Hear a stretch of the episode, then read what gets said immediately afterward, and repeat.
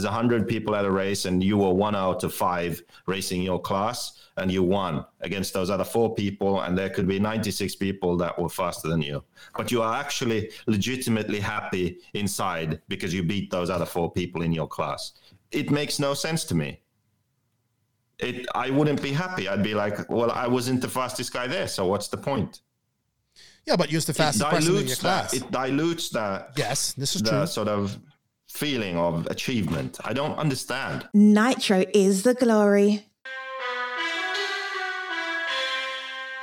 Welcome to the No Name RC podcast with your host tonight, Keenan White, aka Lefty the Great, and if you are unlucky, the Finnish village idiot, JQ. This is the RC podcast with no name but plenty of content. So sit back, relax, and get ready for some serious bench racing.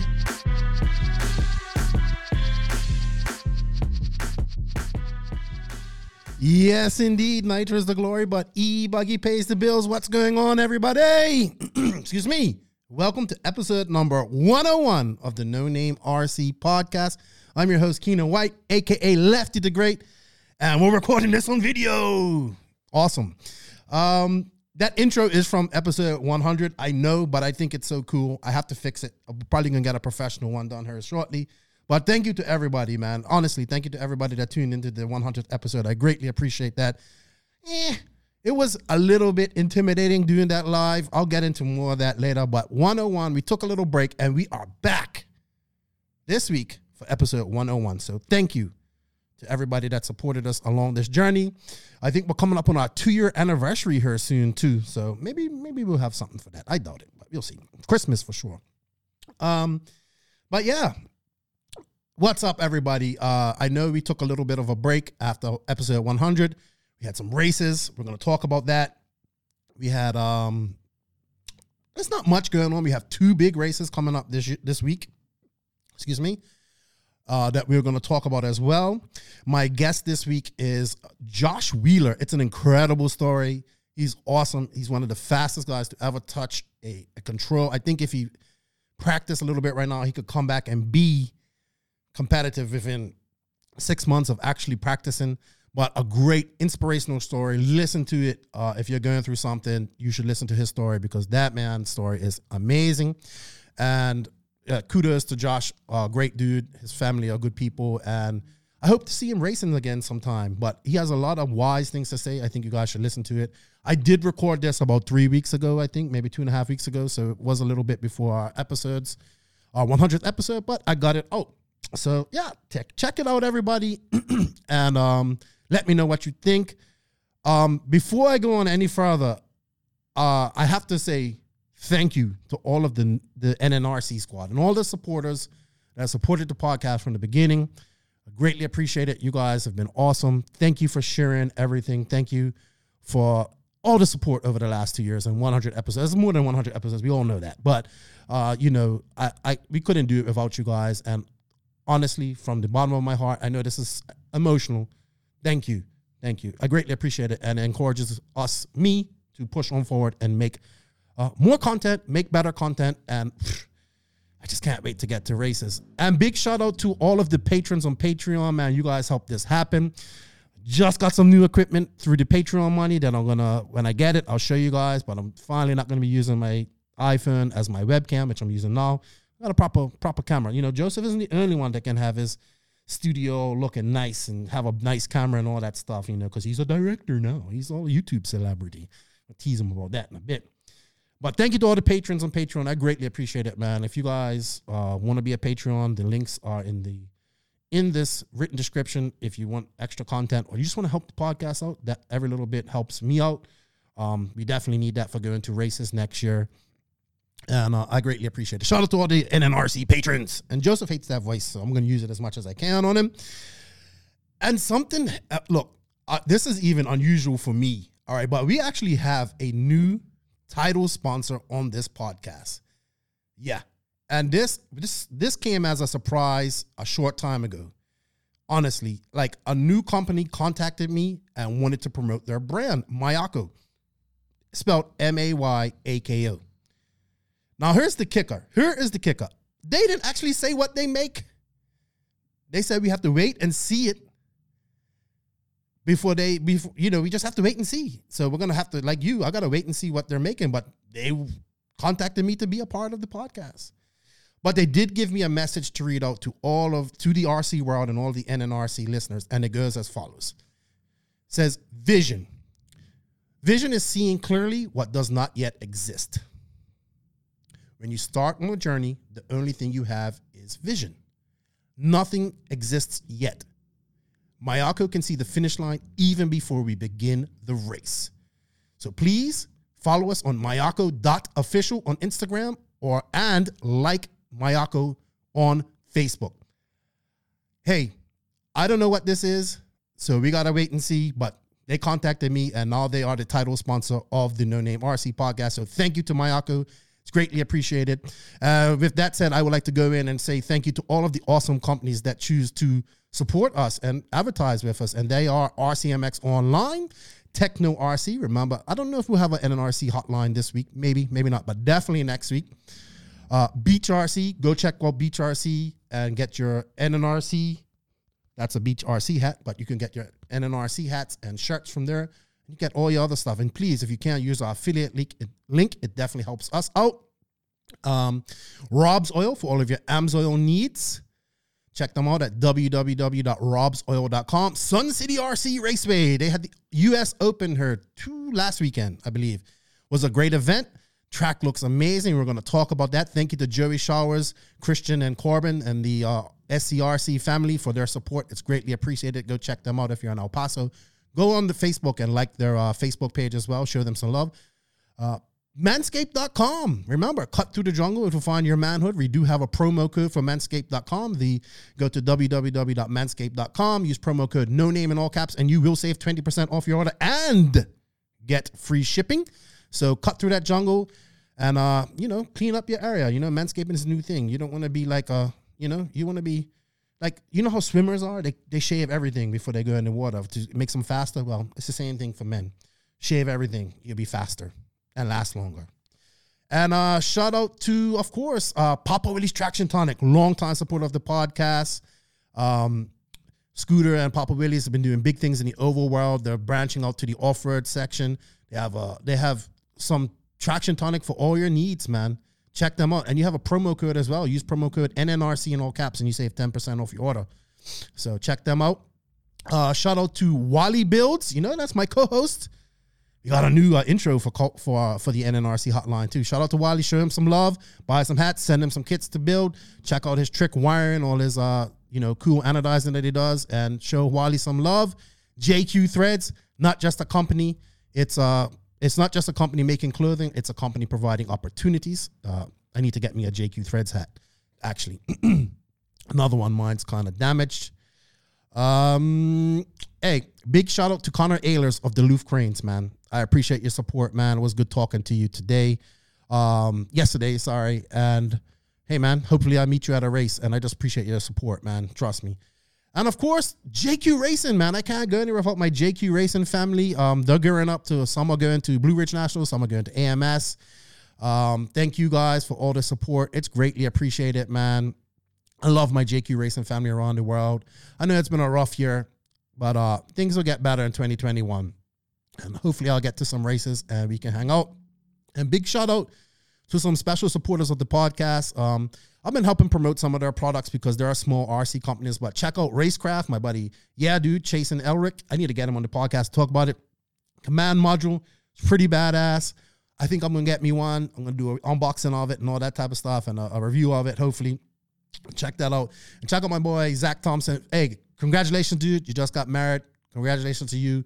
Clean Freak, check him out. There is some promo codes attached to that. Just hit him up, and he'll he'll he'll hook you up.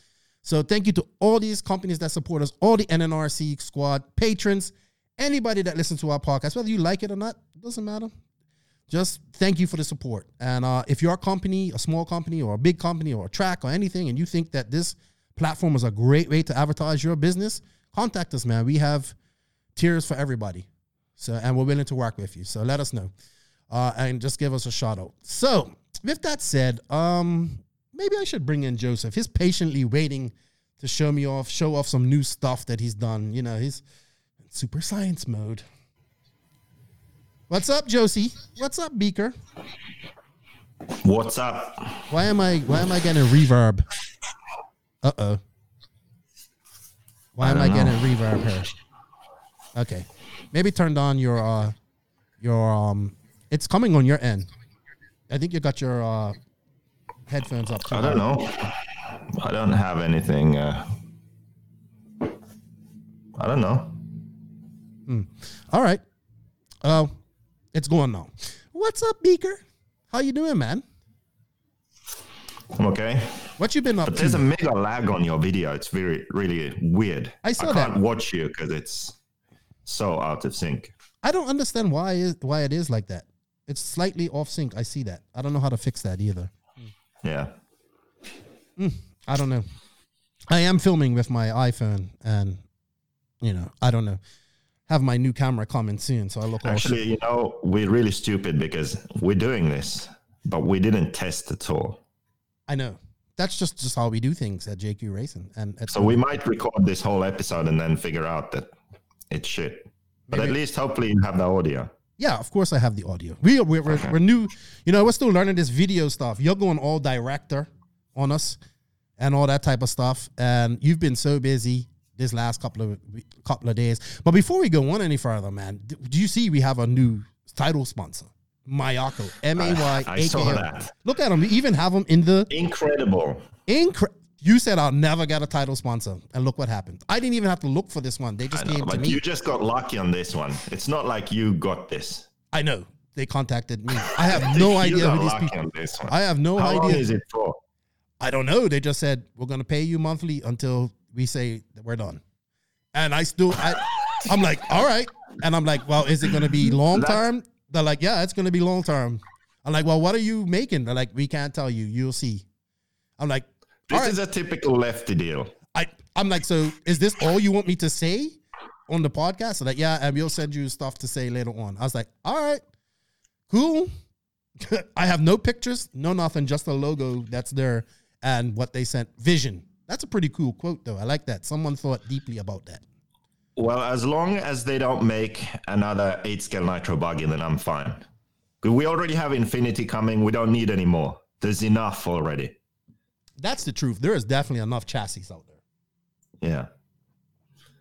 Anyway, that, Joseph. That's it's fine. All right. Well, we'll. I guess we'll find out. We'll know when everybody else knows. I guess so.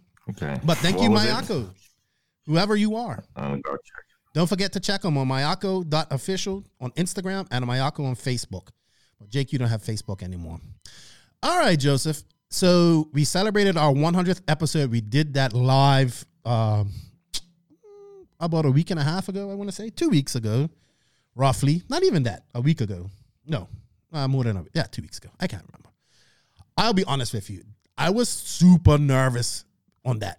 It was not. I don't feel it was the best episode that we ever had because you was in there. Now you you think you're a director and all this stuff, so you was messing with stuff and screwing with my notes and all this stuff and Making changing changing rants and all this stuff and all this type of stuff, and you just threw me completely off my game. And you know, like I was really pissed off at you, and I was trying to bring in David Ronnefalk. And then you claimed to like get David Ronnefalk on the podcast when I obviously had done the groundwork before that, but you just happened to have a phone to co- to contact him. And yeah, then I because wanted, he was messaging me like, "Hey, when am I supposed to?" I know, come?" but I, my phone is right here. Like my phone is videoing me right now. So, um, I I wanted to play my damn Tekno because Tekno is the main interview when we don't have the call ins. You wouldn't let me, man. I was, I if I could have slapped you, I would have slapped you right there. Like honestly, you and then having you and Jeff on at the same time, I was just like. Oh my god! I'm here praying to the podcast gods for you guys not to say something inappropriate, like super inappropriate. But you know, the never-ending argument that you guys have didn't. You know, I I had to mute. Uh, what's his name? Jeff, Keaton I wanted to- a couple of times because I was I was predicting that he was going to go somewhere that wouldn't be good live. So Yeah. Oh wow. Anyway, thank you to everybody that tuned into the 100th episode. We are going to be doing video. Check us out on YouTube. Please check out our YouTube channel. Please, No Name RC Podcast on YouTube. We need a thousand subscribers. We're only at 284. We need a thousand subscribers by the end of the year or earlier, so we can start doing bigger things on YouTube. And don't forget, uh, you know, just check us out. Give us a sub, write a comment, a like, a share. It's greatly appreciated. That's all I ask. So please go to YouTube, search the No Name RC Podcast, and and and, and share us, man. We're trying to do more things. I even lo- uploaded a clip from the David Ronnefalk interview from last week. I uploaded it on through there yesterday, I believe. So you can go check that out. My life in DR video that I'm doing, like just collaborated some pictures. I did that on Splice, dude. That little app's so cool. Um, you know what, Joseph? I'm actually gonna do something RC related next month. I can't wait. What's that? I am going down to Santo Domingo to hang out with uh, the Scale guys. They have they did it, it. They did it last uh, about two weeks ago. They did a course, man. They set it up so nice. This guy actually has a course on his roof, like but not dirt and all that stuff, but like ladders and all this. It actually takes forty five minutes to do a lap on his course. That's in- crazy, and his roof isn't that big. Trust me and but they're good. We're going out like into the nature, into nature, and they they outline the trails and mud. So me and my buddy Joba, we're going down. We're gonna take my axial that Matt Harrison gave me. Thank you, Matt. I don't know if you still list if you're into RC anymore, but if you're out there, thank you. I appreciate that. And my Traxxas TRX4, which I love. Uh, we're gonna head down to Santo Domingo. It's we're still on curfew on the weekend, so I have to be back by seven. But the event stops at two, so that gives us five hours to get back home. So we, we're good. I'm looking forward to it. I'm going to take video of the actual drive down and back. And it's just going to be like a comfortable drive because I don't have to leave all early and all that type of stuff. And I can't wait. Scale stuff. Yeah. And then I'm going to talk to him about no prep drag racing. I cannot wait. I cannot wait. I cannot wait. And meet new people. And um, we need to get At racing. least it's nothing to do with your stupid toys. Don't hate on my toys. Did you see that my wife snuck in while we was recording and took video? I got Yeah, audited. did. Oh my gosh. I'm wor- like she could have she could have shot me in the back of the head. Like I didn't know she was there. Why would she shoot you in the back of the Um, head? though? she doesn't need it. She doesn't need excuse. She's already threatened to stab me and all this type of stuff. And um, hey, I had You my. know what? You know what I just did? what did you do? Just do stab yourself. I just set set up my next video. So I have two videos filmed already, but the third one then will be with a guest okay. talking setup. All right. So now you're Deal is done. You're a YouTube celebrity, JQ, the YouTube celebrity. Uh, don't Yep. forget to go check out JQ's 40 minute intro. Trust me, you will fall asleep, but it's pretty cool. No, But it's, pretty 40 minutes. intro. Like just like you, it like, anything that you do, you have to like beat it to death. Like okay, like beating a dead horse. Like bop, bop. Oh, like beat. Okay, Joseph, we but get you it. got the Bop. message, right? You know I got the message now. after 10 minutes. No, you didn't. Yes, I did. No, it's not possible because I And didn't was you get to was the you message was you after 10 zooming in on your mole right here? Was that my what you- nose, uh bollocks nose. It kept I mean, don't get nose me or wrong. mouth. Okay, you know what? I liked it. I enjoyed it. It was a little long, um, but I do like this new YouTube career that you've gotten. You have. Uh, I know we're gonna do a video soon too. You have, but you have the ultimate nitro engine tuning video coming out, and it has literally kicked your ass. Yeah, and guess how long that is? An hour and something. An hour, an hour and 17 minutes. Oh man! And then I heard you. Some people, hey, listen, some people make engine tuning videos that are three minutes. right. So the long ones are maybe seven or 17. Mine is one hour and 17 minutes, only about the carburetor and tuning the engine. Well, I, I've, I'm pretty sure you're gonna go in depth with that. Yeah. Well, Anyway, back to my guest. So Oh, gosh. no one's going to believe this until they see it. But it's Bruno Coelho talking about carpet setup on four wheel drive. Mm. I like Bruno a lot. I'm glad that you guys can get together and kind of yeah, it took some convincing, but he's on board. Well, that's good. That's good because I know he doesn't like you too much. So I don't know. I mean, who does? not So- man. I don't even like you, man. Well, he made the mistake of, of saying that uh, we should work together and this and that. So I kind of had not like me and him, just in general in RC. So Right. then I said, well, this is a good opportunity to, you know, do that. if you really mean it. And what could he say? Then he had to agree. Yeah. So and it helps him build his brand because I mean he is one of the best. He is one of the fastest guys in the world. You know what I mean? Yeah, and the annoying thing was that a lot of the questions or feedback I got was to talk about tent scale and carpet setup and all that kind of stuff. I'm like, fuck that. I, I never run on carpet because I, I think it sucks. I don't like it. So I've thought, who better to get I disagree with you. I actually think carpet's the fun. best guy on carpet. And I, arguably, Bruno is the fastest 10 scale four wheel drive driver on carpet. So, yeah, get him on, talk about setup, and make a good video on that. Yeah, it should be good. I mean, I think he's realizing like I need to build. Yes, he's a brand, and this is a way to build his brand. And I'm excited about your YouTube career because now that helps me. You know what I mean? So now I have a few months to learn how to do things before hopefully I get back to racing next year. Yeah, we can make a decent intro. Yes, we have to do that. We have to do that for next. You actually, you you have no right to talk about, you know, making videos and making them long winded and this and that. And well, Your I, intros are like seven seven. I know we got to definitely cut, but that was for the 100 None episode. of the images are cropped correctly. oh shit! Here we go. That's Still, even though you were supposed to fix it. Oh well, you know what? You can fix it, being as you're the new video editor. I can't do double quotes. video YouTube celebrity. YouTube celebrity. That's Yep. like thumbs up. I made I've made like six dollars on YouTube Really? in my career. Wow. Yeah. Fuck. That's pretty good. You Yep. need some more maybe subs. eight now. Maybe eight now that I released these new videos. So. That- that's a sandwich for you. Yep.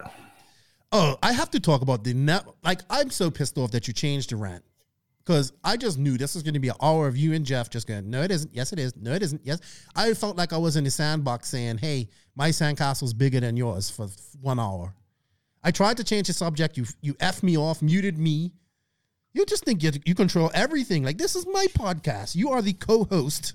I direct. Mind you, it did come in handy when we was doing comments and stuff like that because there's a lot to go. Maybe we have to get Scott on to be like Jamie. What you think?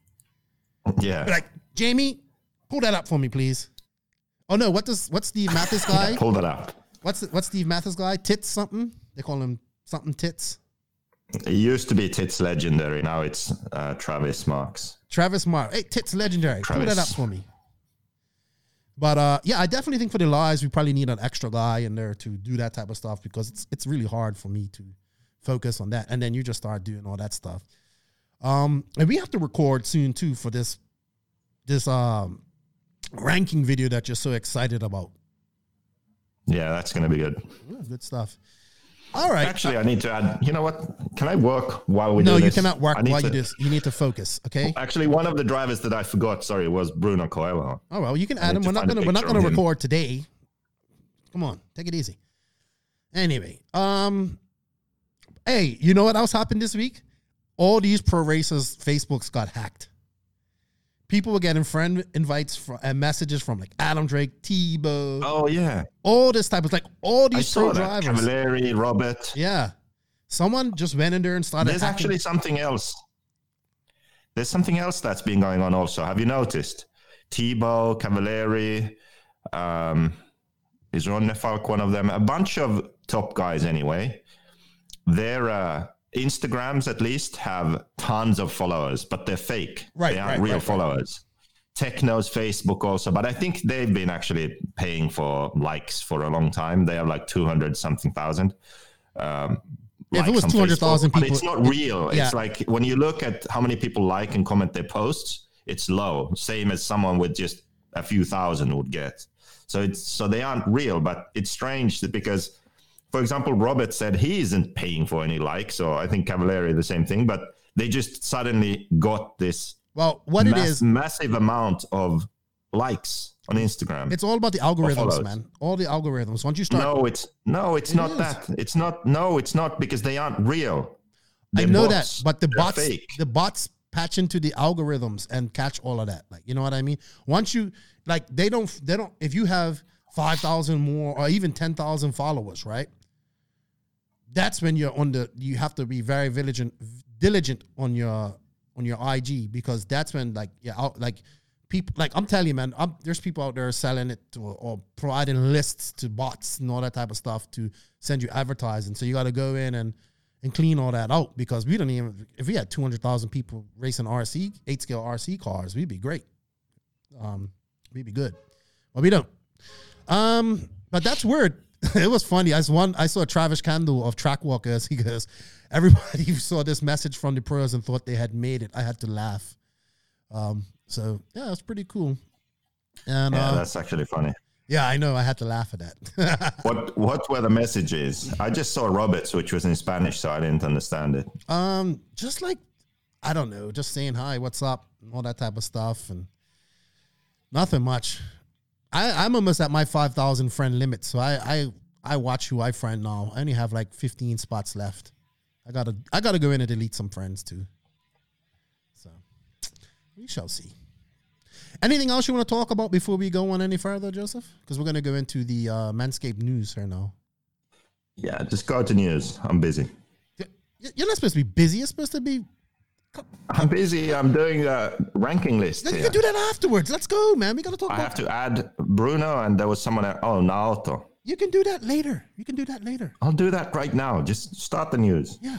Anyway, the Manscaped RC News is brought to you by manscaped.com for all your manscaping needs. You can get your Lawnmower 3.0, which I personally have and I do use to shorn myself. And uh, I will tell you, I have to get some new blades here soon too. And uh, I saw a buddy told me he got some new blades and he got some some ball napkins. I don't know what that's all about, but I definitely want some ball napkins. Uh, and I definitely want to get an extra large pair of uh, double X pair of um, boxers because I don't know. I haven't worn them. My wife has, and they feel great and they look great on her. Anyway, so check out. I think you need bigger than double X. no, I think Come on. no double X is fine. Why you always gotta? Okay. Yeah, you know. So check out. You know, I mean, the lawnmower 3.0 is really cool. It has um uh, a LED light that you can use. It's waterproof. I I've used it while I've you know in the sink and I wash it off of the sink like when I'm trimming my beard. I don't, you know, when I go down to the nether regions down there to my private parts, I let my wife deal with all that because I don't trust myself. And, you know, like my belly might get in the way too. Just a little bit. Just a little bit. Just a little bit. But anyway, go to www.manscaped.com. Don't be like Joseph. Cut through the jungle to find your manhood. Use the promo code no name in all caps and you will save 20% off your order and you will get free shipping. Why has Joseph put me all on this by myself now? All right. So Joseph, um, before we go any Why not? further, before we go on, I just want to talk about the you're an idiot. The two big races that happened while we was in our hiatus. They were the US Open, which happened at Sun City RC, which is run by Tim Lime. Uh, which was, and of course, Masters of Dirt at Beach RC, another sponsor of the podcast, which is really big. Um, this is one of the 10 scale races that I want to go to one day. It looks like a lot of fun. But back to US Open. US Open has been happening for a few years now. It's been at SCRC for three years, I think, or maybe two. We had Tim Lime on to talk about it. Excuse me. Excuse me. Uh, on the the hotline a couple weeks ago, but it was a good turnout. Uh, they had a good bit of entries. They had some pros show, up, but and they only have one class, which I really like about this. One nitro buggy class. So you had Ryan Mayfield first, Tebow second, Ty Tessmann making the trip from Canada to Texas. This is we need to talk about this in a minute. Tanner Denny, Anthony Westergaard, and then Brandon Rose, Chris Morant, Chris Boyce, Ethan Lafrob, Quasi Dill from Bermuda, Cole Ogden, and that's it. So they had 13. That that's pretty straightforward. I mean, Cole broke. He should have been up there. He should have beat Tanner. Then he should have been up in the top four. Um, Tebow still consistent. He did. He lost by like 12 seconds to Mayfield, but Mayfield was on fire. He done well. Tessmann coming over. Ah, he he was a lap down on on um on uh, Mayfield and, T- and Tebow at the end. Tanner Denny, Westergaard. Mm, I don't know, man. You might be able to beat Westergaard now. He is, seems to have lost some pace here lately.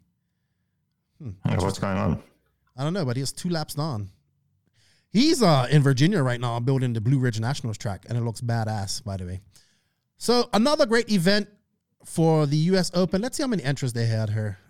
They had 223 entries, 117 drivers, and they had let's see, how many classes did they have? They had one eight scale e buggy, e truggy, nitro buggy, nitro truggy, 40 plus nitro buggy, four wheel drive and rookie. So that's I love that. Just e buggy class, just e truggy, nitro buggy, nitro truggy.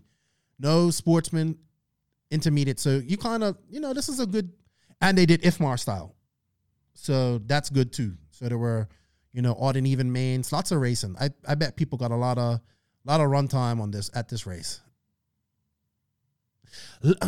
You know what? Let's talk about mod, and then I want to talk about Tessmann. So we had Masters of Dirt at Beach RC, fun race, lots of fireball being drunk, lots of different races, like a car, like a some some kind of crazy race they had that um that you had to the last oh last man standing race, which I thought was pretty fun. I thought I saw your nemesis, who I, I'm so, I'm heard you're gonna get a lot of I think you're gonna get a lot, lot of flack from. Ryan Styles Harris was there, and I really No, he liked my video. Oh yeah, He I really enjoy. I need to get him on the podcast, but he won't answer my Facebook. So anybody knows Ryan Styles Harris, tell him I'm trying to get him on the podcast, please. Answer his Facebook questions. I know he probably gets a lot of them, but I want to get some some pink pinions on her. And he went. I really enjoyed that video. I thought that that I think I could have won that race. This last man standing race. I would have like made a buggy just for that. I'd have I'd have got a short course truck and just made like bumpers with nails on it or something like that to take people out. But let's see who won. All right, so two wheel drive mod buggy. Dustin Evans, Spencer Rivkin, Dakotah Phend, Ron DeVoe, Austin Horn, Tom Rinnikernick, Julian Oliveris, Matt Klein, Jackson Brunson, Aiden Horn. No surprises there. I think Jackson would have been a little higher, but he's been focusing on eight scale. Dustin Evans, the 10 scale specialist, does what a 10 scale specialist needs, needs to do, and that's win. Oh, it was really close between him and Rivkin. It was like 0.364 seconds. Woof. Woof, that was close.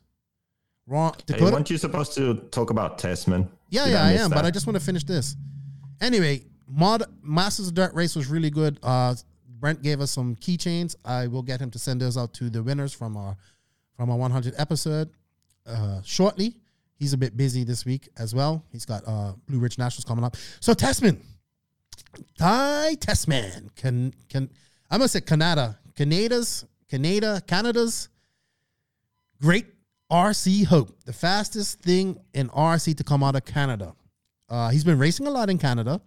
I was super surprised to see him at this race. He did go last year, but what surprises me even more is he's back in Canada. And I don't get it. Like I knew the reason they didn't come over was because of you know the borders were kind of closed. I get I get the borders probably open, or I know you have to do a 14 day quarantine. But if you're gonna come over for that for that one race, why not stay the extra two weeks and do like AMS or Blue Ridge Nationals, which is coming up? You haven't raced since DNC in America, besides the U.S. Open.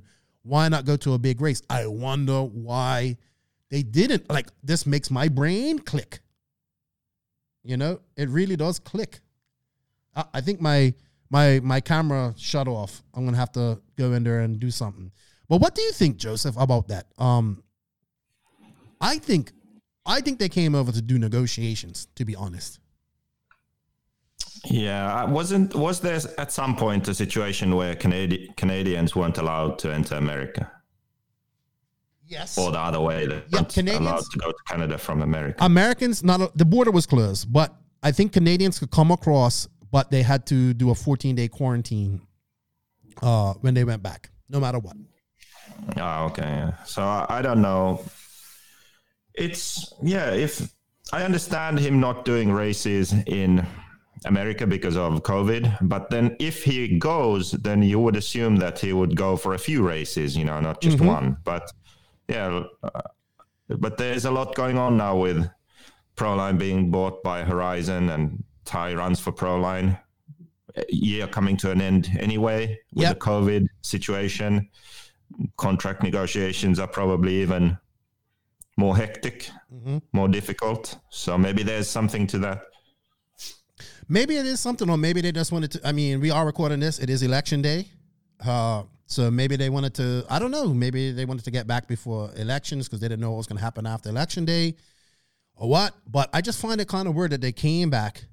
They came for just that race, and they left. I mean, I don't get it. Like, why not go to AMS? It just makes me think like they came over for other reasons and either things went good or things didn't go as good as they wanted to. You know what I mean? Um, you know, everybody keeps asking me about silly season. I have heard nothing. All I keep hearing, I heard nothing. I've heard nothing. I don't know who's going to have a job next year. I don't know what's happening, but everything seems to be as per se. Maybe some guys are getting less. You got to also remember these guys aren't racing as much as they used to, so they're making less contingency, and contingency is a big thing for Ty too. Um, I don't know, man. It's it's just odd to me, and we have to be skeptical about what's to happen to him. I would say he's probably Proline's highest paid driver. You know what I mean? He's been with him for a long time, and there's no secret that I've heard that they want to go J Concepts. I've heard they tried to get to J Concepts before. Um, I've heard that through through many different sources. And then there's the whole thing. We keep hearing this whole thing that they might be going TLR. We've heard this for years. I just don't see that happening. Not with Thomas Tran as their new off road, like their new team manager for off road. I don't see. I don't unless Gord comes in there and go like if they went to TLR, this is how I can see happen. Gord comes in there and he has to be a mechanic for Ty and and Phend. You know what I mean? But then again, Barry Baker has that job, but Barry Baker can't travel to every race because we all know Phend needs that mechanic so he can finish these these nitro races. So I don't know. It's just weird. I just thought it was weird. I thought, okay, yeah, Ty's here. He's going to stay for AMS. Then I saw he's back in Canada working on his his sister's truck. So, well, interesting, interesting events, I would say. You know what I'm thinking? I'm thinking at what point like Ty's what, 27 now? 28 maybe? At what point, like, and he's been with his dad all this time. Can Ty win without his dad? What do you think? Uh, only if he gets another mechanic, I think. You don't think he can he can handle like everything on his own? I don't know. Actually, I haven't followed closely, but can he actually do all the work himself? I mean, I'm sure he's been to Does he races. do that ever? He's been to races on his own, but you you like I don't know. Yeah, you know, Gord is the, the obviously the USA team manager of X-Ray, um, or North America team manager.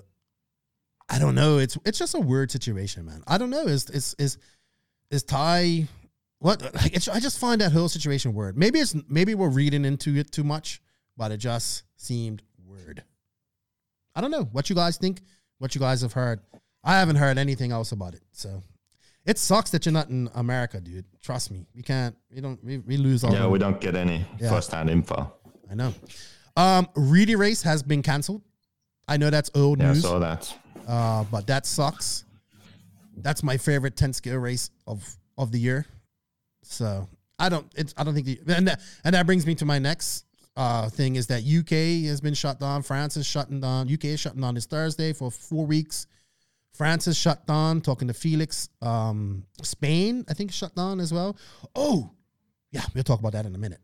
Uh, for COVID again, 2021, man, I don't know what's gonna happen, man.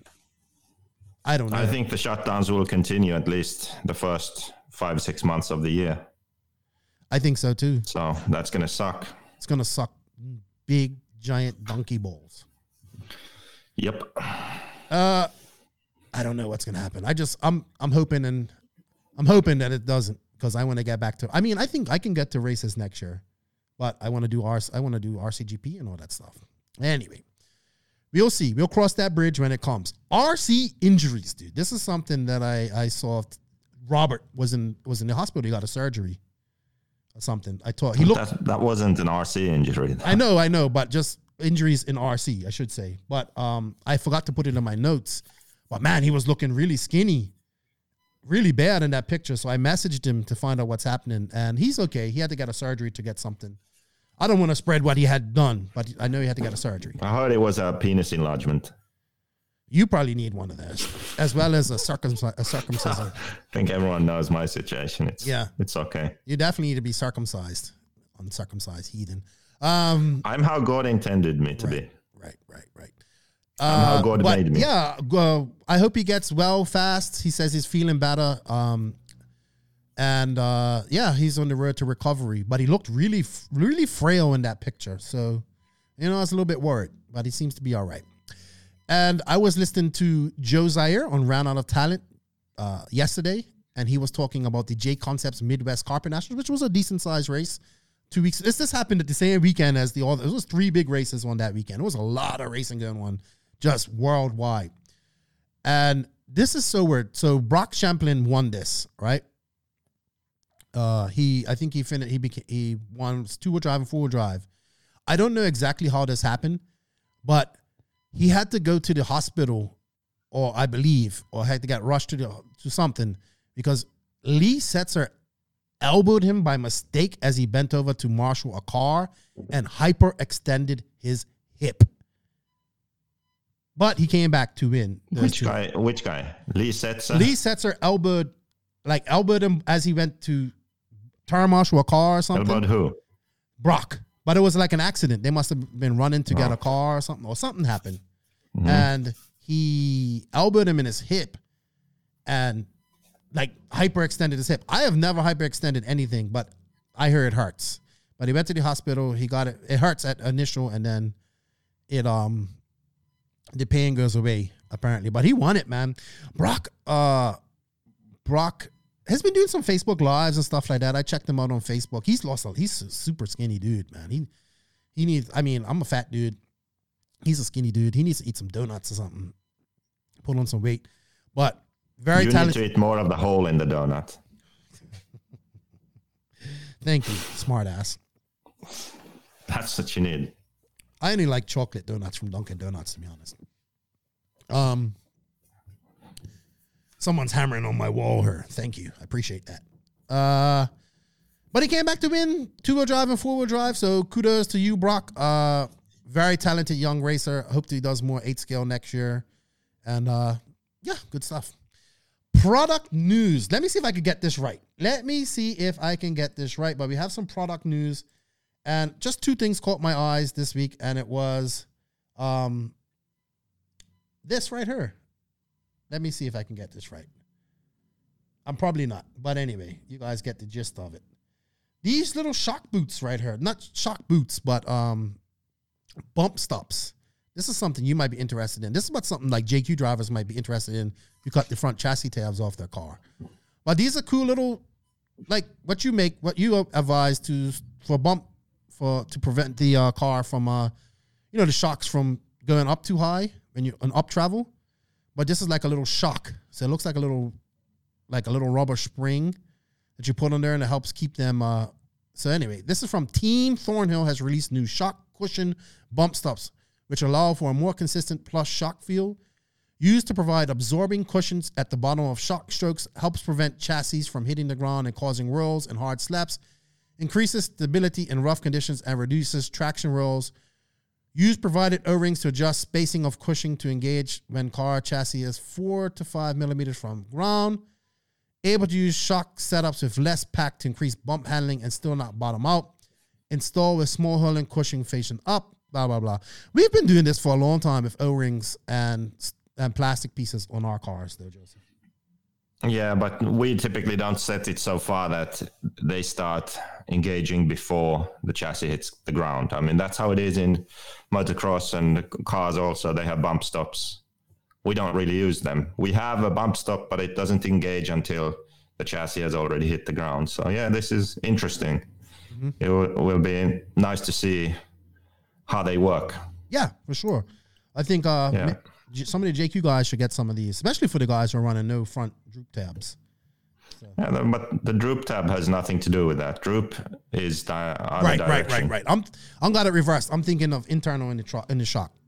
Yeah, yeah, got you. Yeah. Got you, got you. Um, all right, let's see what else. AKA has uh come up with a new tire. Well, not a new tire, but they have bought out a scribble tire for their truggy. Let me get it up on her. Um, hold on. AKA's new truggy scribble. I think you guys can see it. Their scribble tire was pretty popular for 10 scale, and they recently, uh, I say before COVID struck, they bought out the uh, Scribble for eight scale, and now they have the Scribble for truggies. So all you truggy guys out there, here you go. AKA Products is proud to announce their 8 scale truggy version of their best selling Scribble tire. Based on the evolutionary tread pattern, tread design of the 10 scale Scribble, the 8 scale truggy Scribble will reshape how you currently think about tread selection on all surfaces. The innovative weave platform of the Scribble lends support to tread and allows for even tire wear across the surface of the tire. The voids in the Scribble pattern allow it to grip through light dust and accumulates during a race. The weave pattern, Jesus, also features enough rubber in the design to make sure that the tire will have the wear resistance to hold up run after run. Hmm. There you go, Joseph. Uh, you don't run AKA no more, so no good for you. But yeah, check them out. www.raceaka.com. The Scribble. The Scribble. Did you ever try those tires, or they came out after your time at AKA? After my time, yeah. I haven't tried them. Sweet. All right. Um, upcoming races. All right. So we have the Alabama's manufacturer shootout, number 11, which is happening on uh, this weekend coming. I still can. You're too close to the mic. I can. You got to turn your headphones on, man. I can hear myself coming through the mic. Um, come on, man. You want to be a YouTube celebrity? Learn proper mic technique. What are you bringing up here? I got to worry about you. What are you doing here, Joseph? It wasn't supposed to come there yet. so long as you don't have like a picture of your penis pump Go or something go up on. there, your, your future penis pump that you're buying or something like that. You know, I'm good. Um, so that's happening. This race was actually supposed to happen in June, but it got postponed. And then we have the Blue Ridge Nationals. Uh, Factory Tracks released a, which are a sponsor of this this podcast. I should probably pay, probably play their intro right now in it. You know, I should play their commercial. What do you think, Joseph? Should I play the Blue Ridge Nationals commercial? I think so. I think so. I got it. I might as well use it. We may be coming up on the end of the racing season, but we are not running off into the hills. Oh no, not exactly. It's time. It's time for the Blue Ridge Nationals. November 6th, 7th, and 8th in Manchester, Wytheville, Virginia. Scale Racing Sports and BeachRC.com present the return of the Blue Ridge Nationals, where we race heads up all the time. Classes include 1 8 scale nitro, 1 8 scale electric, and 1 5th scale gas. Friday is a full day of practice. And Sunday, Sunday, Sunday. Last chance qualifiers and 30 minute main events for all adult classes. Epic track designed by Anthony Westergaard and Factory Tracks. Badass trophies from O-Wing Vinyl Graphics and Metal Art. And live event coverage from Matt Olson and Mod Live Media. Plus, on-site concessions, free parking, free camping, free indoor pit area, and the largest driver stand and pit road you have ever seen. For more information, follow, like, and share us on Facebook at Scale Racing Sport. Event registration is open now at rcsignup.com. Don't miss the last big indoor arena event of the season.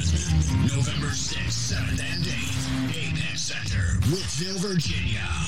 We'll see you at the Blue Ridge.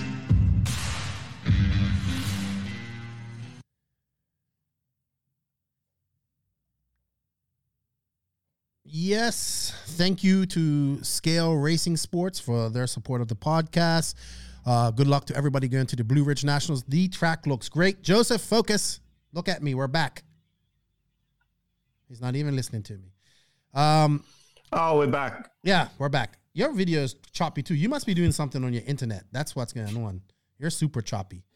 Stop downloading stuff, Joseph. Um, No, my internet just sucks. yeah, we need to. He finally admits it. Not downloading He finally admits it. Uh, Blue Ridge Nationals. Anthony's there. I think actually though, Anthony's up there early building a track, but I think is going to AMS. So, you know, I'm I'm really happy that it looks like this race is going to get a decent turnout. Not as big as you know AMS, obviously.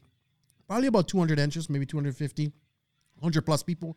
Which you may think, okay, that's not a big turnout. But for this for this event, it is because the last two events that they had there have not had a really big turnout. But I think they're gonna get it now. They got a they got you know Anthony there built a and the thing is this track's so big. They still have this arena so big. They still have space they didn't use, which I'm glad because you just because you have a bunch of space doesn't mean you have to make a track so enormous you can't see a car. So kudos to them. Track looks awesome. Can't wait to see if all you know when it's all cleaned up and all that stuff. And I think it's going to be a good event. It's going to be a great event for people who just want to go get some run time, have comfortable race, be out of there early, get lots of run time. Bam, good stuff. I look forward to this. He needs it. It needs to be popular. Let's go Blue, Ridge Nationals. Good luck, everybody. AMS. Now, AMS was moved to this date. Now, I'm gonna say this. I'm gonna come out and say this. I like Dave. I like his his events. I think he does the best indoor events in RC. I'm not big on the entrance, but I get it. We need to get the entrance in so you can make money. This is about making money. I get that. I totally do. Uh, I know you don't like his practice schedule too much. I like it. Dave's, Dave's always treated us good. I know it sucks that this is on the same day, but I know they kind of did this on purpose because these two guys are kind of having beef. I mean, this is in Virginia, Dave's in Alabama, so it is a pretty good distance apart. Yes, probably he's take yes, they're taking entry from each other more than anything, but I just wish these guys could have worked it out so they had this races on two different days. Like this AMS could have been later on in November or December. There's no racing going on in December. But I guess this is the only thing they could do, the only date. But I ah, I don't know. But AMS is gonna be stacked. It's gonna have all the pros there, like all the pros are going there, besides Tessmann. He's not going. And I've been to this race. I went in 2018 in June. It was hot as balls. I had fun. It was the biggest jump I ever jumped. Last year track was a bit eh, people complained about it, but I thought it made for great racing. I think um Cody won there too. Opened there last year. Can't remember. One open there or Wicked Weekend. One of the two. No, it was probably Wicked Weekend. And it's gonna be a good event, but we can't see the track until it's released. So they're, they're not going to release it anytime soon. So we shall see. We have a lot to talk about next week with the AMS race, I think, Joseph. Any predictions on who you think is going to win her? All the fast guys are going. Uh, if everyone's going, then I mean it will be about the same guys. I think so too. I think you might have Maifield, a, Tebo, is Rivkin going? yeah. So Rivkin will be good. I'm going on a Yeah. limb. I'm gonna I'm I'm gonna choose Cav for this race. I'm not gonna choose Phend. I'm choosing Cav. Well, you at least you're learning. I'm proud of you. Watch him win now. Watch him freaking win. Oh my gosh. What do you think about these two races being planned on the same day, man? I think it hurts each other, man. But I get what Yeah, of, of course. I, mean, mean- it's. I'm not surprised. I mean, okay, people would say people were complaining about when RCGP, the Filipino, the Philippine race was the same day as as Silver State. But the difference was uh, the Philippine race is always on that date. Philippine Masters was always on that race. And we're talking about races that were 12 hours apart. You know, like a complete entire freaking ocean apart, not, you know, a couple of states. So I don't Yeah. know. I think it's going to be good for BRN, Blue Ridge Nationals. He gets his, his trophies and his his entries in there.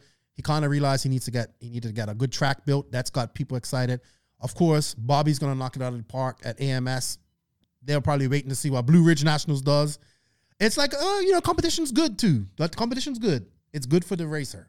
So uh, let's see what's going to happen. But I'm pretty sure AMS is going to be the race to be at this week. And for competition wise, and Blue Ridge will be decent. We have a few guys going up there as well, JQ guys, and we have a few guys going to AMS. So I wish them all the best. And hey, if you if you're rocking some NNRC gear at any of these races, take some pictures and tag us, Instagram or Facebook, so we can uh you know we can you can show us some love and we can show you some love too. All right, Joseph. Anything else to say about RC News? Anything you wanted to say before we move on? Yeah, one thing. What's that?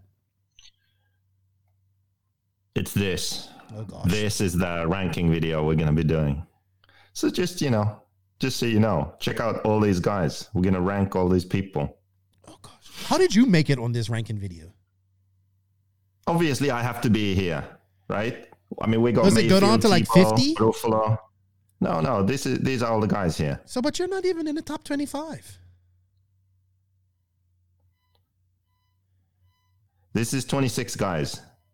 Okay, so you're number 26. It's it it doesn't work like that. So we have we have ridiculous god level up here, and then the done and whatever. What does it say there? I can't see it. Done and or never was level. Well, that would be you. I can say that already. So anyway, so there are five levels, and we need to rank all these drivers. So I mean, we have Savoya over there. He's got a pretty good uh, picture, I think. Tessmann's here, Kilich brothers. So it's going to be fun. I like that it's So- yeah, it's gonna be fun because it's mixed. Europe, it's you know, it's well mixed. And we can go. We Yeah. can talk about it. Yeah, and this is this is their true ranking. You know, there's no secret mathematical formula to this. This is just pure emotion and some fact fact sprinkled in. You know, some actual race race results. A little bit of facts And- sprinkled in. yeah, so that's how we that's how we do it. That's how we're going to rank these drivers. All right. So we're going to be filming that this week. Release it. I don't know. Probably release it next week. Yeah, we have to film it. Uh, we'll probably get to it this week sometime. As long as I have Sounds to wait for you for like two hours, like I did this morning. Just me. Oh, What do did you that come out loud? I just burped. Sorry, everybody. Excuse me. Um. All right. I think that's all we have. We have the ranking video coming up. We need to go to the Beach RC bench racing Q and A. BeachRC.com, the racer's one stop online hobby shop. Choose from all the popular brands and variety in stock with super fast shipping and great customer service. BeachRC.com still has the local hobby shop feel with all the benefits of the internet. BeachRC.com is the exclusive distributor for Ultimate Racing, JQ Racing, Pro Circuit Racing Tires, Nitro Lux Fuels, and Assault RC Performance products. So fill up your cart and check out at BeachRC.com today. Yes, sir. Yes, sir. Thank you, Beach RC, for all of your support. It's greatly appreciated. Uh, they will be at both races this weekend. They are be at at um, BRN, Blue Ridge Nationals, and at uh, AMS because they sponsored both. So they'll be both there. I think Lucas is going to be at AMS because obviously the bigger race. Not too sure it's going to be at BR uh, Blue Ridge National. So check out Beach RC. Please, we have an affiliate link in the in the description. If you can use that, it really helps us out. Um, you know, and hey, thank you to Brent, Lucas, and all the BTRC guys who have been showing us support from the get go. The you know, if it was you know JQ family, everything, just you know, supported the podcast since the inception. All right, Joseph. So we have some questions, and actually, you know what? Mike Walker has a question, but I'm gonna make that the thought of the day because we need to talk about that. All right, we got a few truggy questions, but I'm gonna I'm gonna try and lump them all in one so we can do one explanation. All right, he says, "Can JQ ra- right RC? What's up, dude? Good to see you back racing RC cars. You went missing for a little while. I was worried about you, but you're back. Good, cool, dude. Can JQ Racing partner with a a company that makes a truggy since JQ won't make one? Well, I mean, you always ran AE AE truggies, but I don't know if you can offer a deal for that, or if you ever had a deal for that. So no idea. Well, not really, no. Yeah. I don't know, man. You have to find a company that has a truggy and, and use that until we have one. But we're going to talk about truggy in a minute. Uh, he also asked, will Assault RC make titanium screw sets for the car? I love the titanium turnbuckles and carbon, carbon fiber hop-ups. Unsure. I know T-Rex makes a, a titanium screw kit, but you only want that on the top of your car. Definitely not on the bottom chassis part of your car. And Mike Walker says, and when is Joseph going to make truggy racing great again? We're going to touch on tr- truggy here in a minute. Why all the truggy Yeah, questions just all of a shush, sudden? shush your mouth. You'll get into the truggy stuff. Brett Ryan from Australia. He says, Hi, guys. I'm just curious why different shock oil weight is used for front and rear when the piston is already different.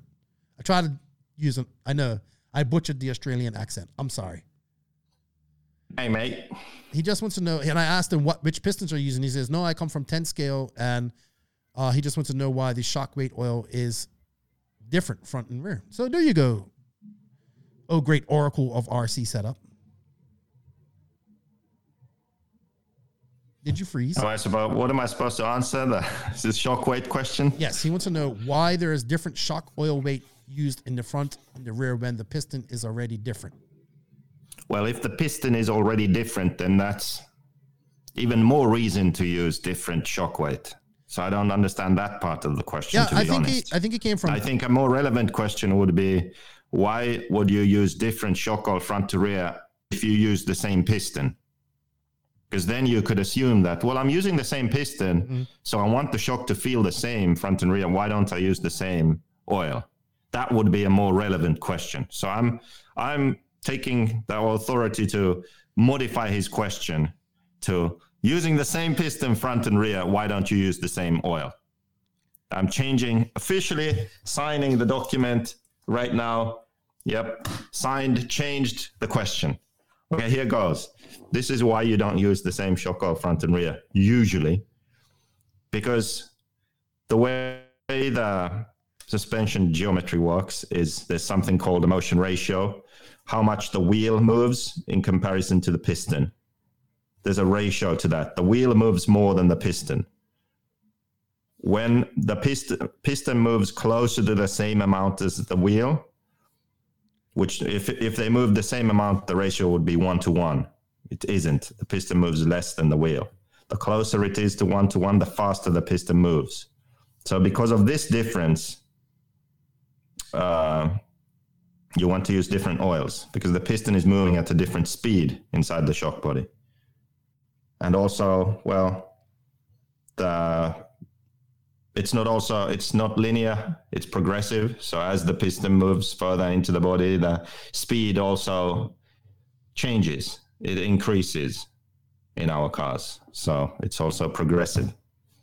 So the piston doesn't move the same in the front shocks and the rear shocks and that's why we use different oils You know what? I have something for you. You'll like this. Well, Dak, here's the deal. I'm the best there is, plain and simple. I mean, I wake up in the morning, I piss excellence. There you go. pretty much In your own mind. Thanks, Brett. I hope that answered your question. And thank you for tuning in all the way from Australia. All right, next up is Evan Osborne. JQ, I recently watched your YouTube video on roll centers, and there was one thing I didn't get. You said if the shock piston is running higher in the body, it will feel stiffer because there is more pressure. Why is this? I would think it takes the same amount of force to move the p- piston, no matter where it is. And I, he actually got his answer from Cody Grams. But I'm, Well, I'm- before you read Cody's answer, the pressure is because the shock shaft moves into the body along with the piston. So obviously, the shock shaft has to take up volume, and that's what raises the pressure. you know what? That's exactly, exactly what uh, he said. There you go. Strong am I with the force. There you go. Yep. So Cody Grams had it right. Thank you, Evan Osborne, and thank you for the questions. Jeff Werner, what's up, Coach? Congratulations to your team. They made it into the semifinals, I think, or something. He was telling me the other day. I like Jeff. We we have really great conversations. Of all the teams that supports eight scale nitro offer, which team do you feel currently has the best roster of driver talent at the top level of RC? Ooh, that's a good question. This is my type of shit right here. I love these type of questions. Okay, we have to think. So, Associated is really good. They have Rivkin, Ongaro, Rivkin, Evans. Ongaro. Craig. Isn't this only about eight scale? Oh, sorry. Yeah. Well, Craig races eight scale. Sorry. Evan, Yeah. Evans, no. They got Cole Tollard. They got, they got us. Yeah, Cole Tollard, Joona Haatanen too, if he did more eight Hey, scale races. Jackson, you can't sleep on Jackson Brunson, man. He's he's doing Yeah, well. Jackson Bronson. They have many really good drivers. HB has Ronnefalk, Ogden as the main guys, and then in America they have some other decent A main guys. Well, we know who has the most people. It's SWorkz because they have everybody. Yeah, SWorkz, Cavalieri, Boots, Canas, Neumann. Yeah. And then they have a they have a lot of young, fast young guys coming up too. In Europe, SWorkz probably has the best, I would say. And in gonna- America, but in America they don't really. No, they have Cavalieri, and then there's a bit of a gap. They have Camden, and they're like, Like I said, they have Cavalieri, and then there's a bit of a gap. you know what? I, I'm I'm just I'm just I'm just gonna slap you when I see you again, multiple times. So Europe, I would say SWorkz. America, I wouldn't. Mugen has Robert, Maifield, Drake. Nato. Yeah, it's kind of Infinity, but runs a Mugen. Mugen. Or actually ran a Mugen. I don't know. I think he's running like a prototype now. Oh, okay. All right. Um, I don't know, man. That's I don't know. It's it's hard to say, really. Yeah, I would agree. Was it just who has the broadest sort of good team? Who has the best roster of driver talent at the top level of RC? I'm gonna throw um, I'm throwing Tekno in there, man, because they have Tebo, who's rejuvenated his career, and as much crap as you like to talk about Joe Bornhorst, he's definitely improved. And then they have Seth coming up behind him, and then How has he improved? It's just been average the whole time. he's better than you. Either either he's improved How or you you've gotten worse. One of the two. How Because- is that relevant? Because We haven't raced each other. Yeah, yes, you have. You've been at the same races. You just haven't been in the race. that's what. That's what happens. You've been at the same races. You've just been in the, below it. So don't get Oh yeah, twisted. Kilic also with Mugen. Yeah, Killich brothers. Uh, but Well, Tekno has no one in Europe. No, Nobody in Tekno has no one outside of America, so they're they're out. In America, okay, they have Tebo, Bornhorst, and uh, Seth. but they have a great team. Like they have they have Wiggins behind, like doing leg work. They have they have a great team. I think they have the. Yeah, but it, this is global, not just US. Shut up! He didn't say he didn't ask about just the US. You know the good thing about this Right. video is that I can do this to you. Shut up.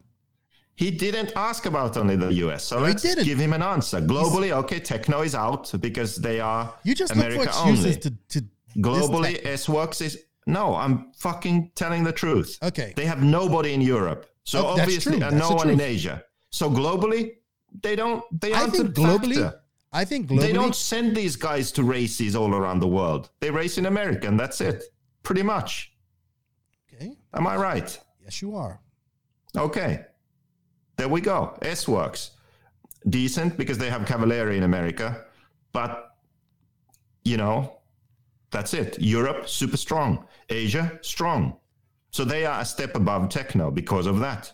Globally, SWorkz has a better roster of drivers than Tekno. Do you see what I mean? Mm-hmm. Okay, then we look at someone else, Kyosho. Okay, forget about it. Not enough good drivers, right? Polito, Figueiredo. I mean, Savoia. It's just not good enough. Majuve. Europe, okay, but America, no one. CJ Jelin. I mean, come on, be honest. It's not strong enough. TLR, no. Coyote, TLR, no.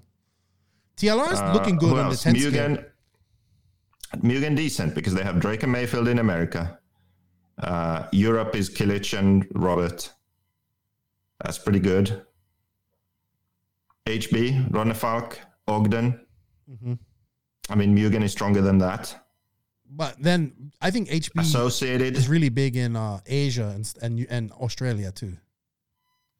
uh, I don't know. I think SWorkz is better. Big, I said. Uh, yeah, Associated, maybe in Asia. Maybe in Asia. Ongar or Rivkin and then other other good guys. So I don't know. I honestly, if I had to pick one now, it would be between Associated and SWorkz. Really? Hmm, interesting. Yeah. X-Ray have Tessmann, but Buffalo. Most have two good, but then then the decision has to be the next guys after that. And see, in Asia and Europe, SWorkz have a lot of next guys. And in America, they have Camden Lime and who else? Uh, I don't know. Do they have anyone else? they have. They So have. they're pretty weak They have America. Shane Barrier. Okay, so they have Shane Barrier, Barrier and uh, Camden Lime. So SWorkz is strong in Europe, strong in Asia, weak in America. Associated is strong in America, strong in Europe, weak in Asia. Yeah, strong in Australia.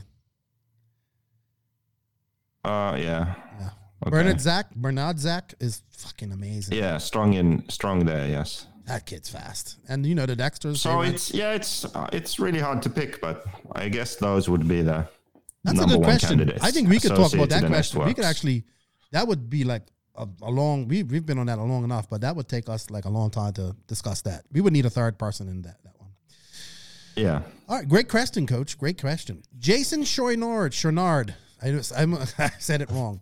Is how do I get more front droop without cutting the tabs off the chassis? I, again, Cody Grams answers this one. Joseph, What was the question? how do I get more front droop without cutting the tabs off the chassis? He has a black edition e-buggy. You cut the tabs of the chassis. He doesn't want to cut the tabs off the chassis. Well, then don't get more droop. He can Dremel the arms too, except more. Yeah, I mean Dremel the arms where they hit the tabs, obviously, Mm-hmm. since that's why you take the tabs off because they hit the arms, and then also check whether check for C hub clearance during droop Yeah, to make sure that the C hub clears. yeah.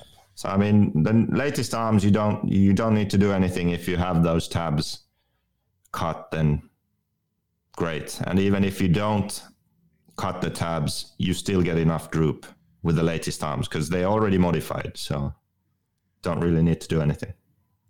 All right. Good stuff. Good stuff. Next question is uh hold on, let me find it. Okay. It's not there. All right, let's go into the next question from Joe Zer Jr. Ran out of talent. Joe asked, there has been a lot of controversy with tracks and their max cap. People wearing masks or not, or people having a problem with, ju- with them just being open. Should people be calling this out or should they just keep their eye on their own bobber? Legit question. You know what, man? Uh I'm so sick of this masks and people not liking people that wear masks and people being pissed off at people that don't wear masks and all that type of stuff. I'm gonna tell you, here in the DR, we are still on curfew at nine o'clock. You have to be inside. It's a little flexible during the week, and during the weekends, you have to be in by seven. Right? Why? Because they don't want people out nightclubbing and all that type of stuff late at night. All that, you know, just big congregations of people. Not saying it doesn't happen during the day. Also, you have to wear a mask anywhere you go here. Any shop you go into, you have to wear a mask. You have to stand in a line. You have to be socially distant. You have to stand at little spaces. If the freaking DR can do this and people can pay attention to that, then the rest of the world can do it. I, I'm like, man, I don't have a problem wearing a mask. I it sucks. I've I've worked underground. I've I've had to wear a respirator for 12 hours a day. You know, because you don't want you don't and bigger masks than that that actually, you know, you wear because you don't want to suck, but you know, you want to keep as much of that stuff underground out of your lungs as possible. And people being pricks, man, like being snitches and all that stuff. Like I'm just like like I don't know what we're getting into in life, like where we have to, like we like what happened to snitches get stitches, like you know, like why are we always like quick to just call out people on every everything? Like I get people have to call on dumb shit. If they're following the rules for that particular state and everything, I'm cool with it. I don't know the rules for every state, but man, you see people freaking out over podium pictures of all masks. Oh, and even these people who are against masks, just wear them. Like, just it's not that hard. Like, it's not that hard. I get it's it's aggravating, but like at least for the podium pictures, wear the masks. Like, I don't know, man. I, you can, you know what? A mask is another way to promote all your sponsors. If you got all these sponsors, you can have your whole mask full of sponsors. Nobody cares about shirts anymore. Masks full of sponsors. Next thing you know, you have like people with ninja masks and they have sponsors all over them. Just see their eyes. You don't even know who it is. But Only in America would they make something like wearing masks a political issue. I, I don't. Like you can, you can. It's basically like this: if someone's against masks, then you know that they're Republican.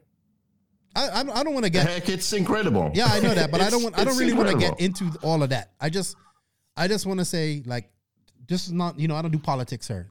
Take it easy. I know today is your Super Bowl of politics because it's election day in America. Calm your tits. Yeah, but I'm, I'm right. just saying it's it's ridiculous. It, I think I think the whole infighting is ridiculous. I, I'm so tired of it. I'm so fed up with it. I I don't look, man. I have my wife and my children to look after. That's who I look after. I wear a mask to protect others. I don't. I guess it doesn't protect me. Whatever. I wear a mask when I go to places. I wear a mask when I'm out in public. Okay, when I walk back and forth to my my the office, I don't really wear a mask. But you know what? The cops could stop me and fucking harass me and probably take me jail if I'm not wearing a mask. You know? So before everybody's complaining about that, then I might get put in jail for not wearing a mask. And Lefty doesn't want to go jail. Not in DR anyway. I, I just so over all that bullshit, man. I'm so over it. Like, I want to kind of get I want to get back to races next year. If I have to wear a fucking mask to do that, I will wear. I will wear. I'll bring my whole. I have like this whole breathing apparatus that I use for spraying shotcrete. That has a whole fa- face shield with a battery pack and all that stuff. I'll wear that if it allows me to go back to racing, because in Europe they're shutting down shit, right? And here we have a curfew. So I don't know. Anyway, that's my rant. Like, worry about yourself. If, if you see people over there not being safe, stay away from them. Don't like it's just like just come on, like like everybody. You you're wearing a mask. You're a, you're an idiot. Oh, you're not wearing a mask. You're an idiot. Nobody wins. It's like the never ending argument between you and Jeff. Anyway, that's how I feel about that. Wear your mask. Keep everybody safe. That's my opinion. You don't want a mask? That's your decision too. But if they make it mandatory to wear a mask, wear it. Because you know people like Pretty me can go- much. people like me can go jail if I don't wear a mask. I'm not saying they're putting people in jail for that, but I have that's what I'm told. Adamian Reevy, now that NASA has accomplished what they have tried to do for years and found out found what could be water on the moon, does this give hope for one day for JQ hope of one day finding a girlfriend? Well, I told you if you come down here and hang out with me for a few months, yeah, you'll get a girlfriend. You have a few girlfriends. Okay. No girlfriend on the horizon for you, Joseph? Just not in the books. Fully I had one for a few months already. You didn't even tell me. I told you, but you didn't believe me. No, no, no. I didn't know you had a girlfriend. I did. I honestly, I did. I did, and it was on a WhatsApp group. I think you, maybe you and Scott. I can't remember. And neither of you believed me and just made fun of it, and I just joined in. So who's this imaginary girl? Is she the invisible woman? Yeah, Was she Finnish? she's invisible. She's just. I'll leave it as a mystery. Oh, you don't want to tell nobody, hey? No. All right. Next question is from David Brashears. Being a newbie, I have been running pre-mounted tires and have good success, and I, and I've had good success. Being th- I've been thinking about moving to gluing my own tires. Is there a real advantage in gluing my own? What is the benefits of this? And thanks for the great podcast. Well, thank you, David, for the support. Go ahead, Joseph. You can handle that one. I'm looking for another question here. I wasn't paying attention. You never pay attention. He wants to know if there's an. He's been using pre-glues. He wants to know if there's an advantage to gluing up his own tires because he's a newbie, so he's going to go into gluing up tires. No, get pre-glued. Save your time and health. I'll be honest health. with you. I'll be honest with you. I kind of like pre. I hate two things. I hate in RC is I don't mind gluing tires. I hate prepping tires to glue, and clutch work. I hate doing clutch work. I can do it. I just hate clutch work because it's hard with my hand. But um, yeah, I don't. Uh, I don't know. I don't know about that. Mm-mm. I like I like pre-glueds too. The pro circuit ones are pretty good. Which were the best pre-glueds of the RCGP series? You think? Uh, the HB ones, they want problems, and yeah, the HB ones were the best, Uh, as in quality wise. I mean, at some point, David, you will have to learn how to glue your tires. The first thing I'm going to say is prep, clean them. Like use some acetone. I like acetone and just clean that bead as good. As, clean that bead until when you rub your napkin, like I use shop towel or microfiber towel. As you rub that until you're getting black stuff coming off. If it's still brawn, that's the that's the the solution that they use, the mold release solution, and that's what you want off your your tire. That's what causes your tire to uh, come unglued. So you want to have also been good pre-glued always. But and and, most people glue their tires because they may want to modify their foams or they may want to put different foams in there. But if you're happy with with pre-glued, stick with it until you, and then you can learn how to to glue. You know, it's it's it's it's an art to glue in tires. That's why some people that's all their jobs they do at, at, at races is gluing tires. So anyway, good question, David. Uh, Dave Carmendi, uh, Katie's husband of Race Like a Girl podcast. They're going to Blue Ridge, I think, this week. I was cutting a new body. He's an engineer, by the way. Uh, I was cutting a new body, and it got me thinking: eighth, one eighth, and underside arrow, Velcro or not, anything to this.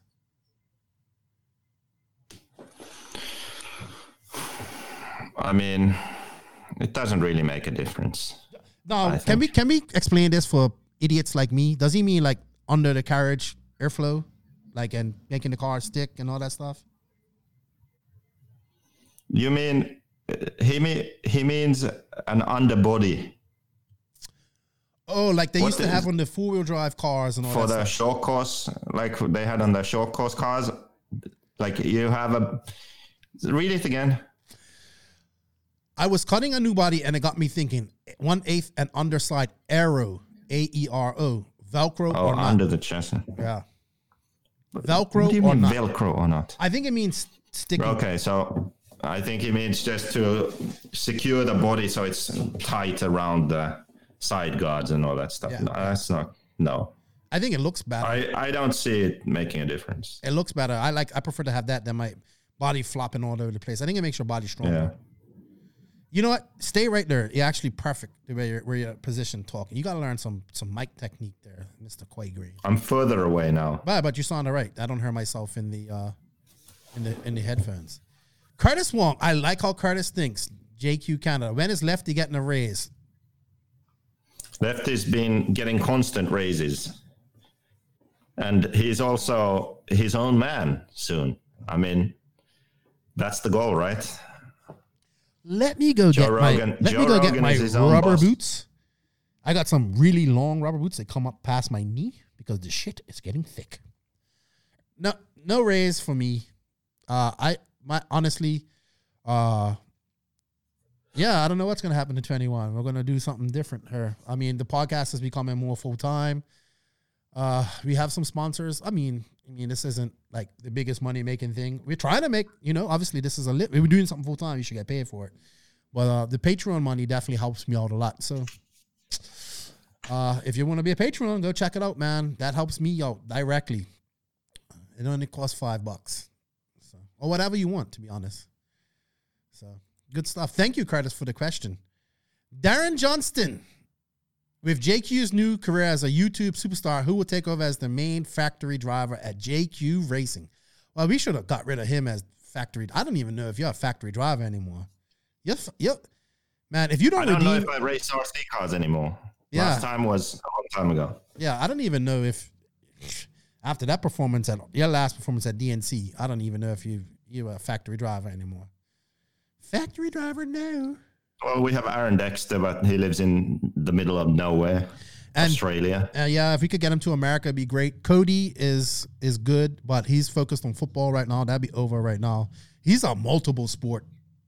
Oh man, that dude's gonna make money in in whatever he does. Like, I told him already. I mean, he's like, I want to be a pro RC driver. It's like, yes, but be a pro baseball player, and then you can build what you can have. You can be you can have your own RC company after that. Yeah. I said JQ is going to need investors, so go become a pro baseball player.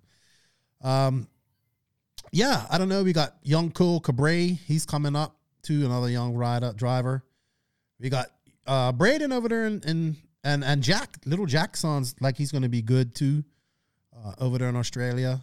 And we have Adam. We need, we have Felix, and but nobody on that level. I would, I think if if the thylacine came to America more, if he could get to America and spend some time there, he'd be he'd be he'd get really good. I think if he got could get to the other side of Australia with like McBride and Bernadzek and those guys, he would uh, improve.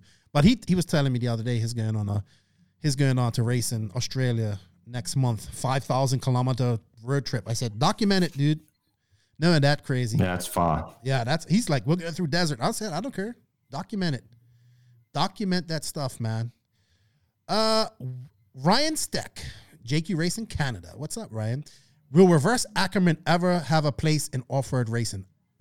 I'm not a I'm not a engineer. What the heck is he talking about?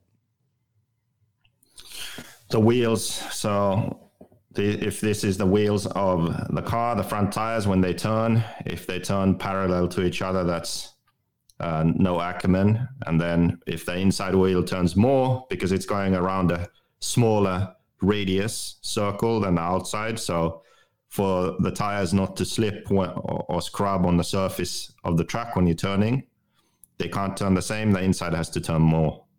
That's the difference in the tires angles is the Ackerman angle.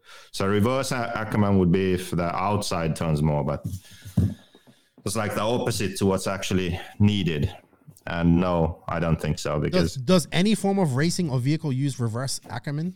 I think maybe maybe they do in something like uh, two wheel drive on road stuff like Formula One. Maybe they use something like that at times. So I'm still confused about the point being does. that it turns the front wheels to a different degree. So parallel steer would be that both the inside and outside wheel turn the same amount. Mm-hmm. With Ackerman, the inside wheel turns more right.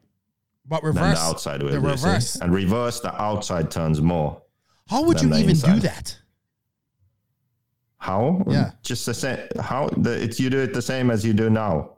Right now, if you look at the steering knuckle from above, you have the kingpin where the that the wheel turns around, and then to the inside of that, you have the steering link. That gives you Ackerman. The further inside that is, the more Ackerman you have. So I guess if you go outside, then you would get outside of the kingpin, then you would get reverse Ackerman maybe.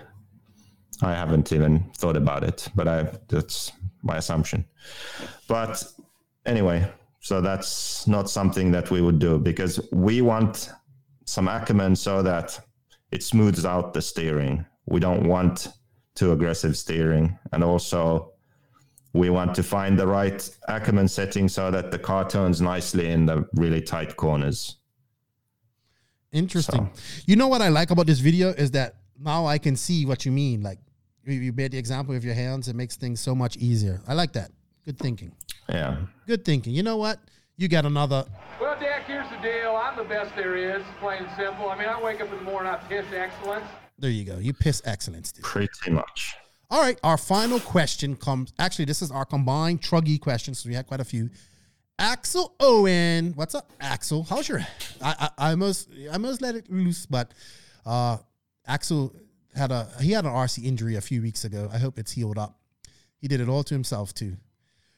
He goes, at every race I've been to recently, people have multiple cars of the same brand. E-Buggy, E-Truggy, Nitro Buggy, Truggy, etc. Is it really that difficult to make a Truggy conversion?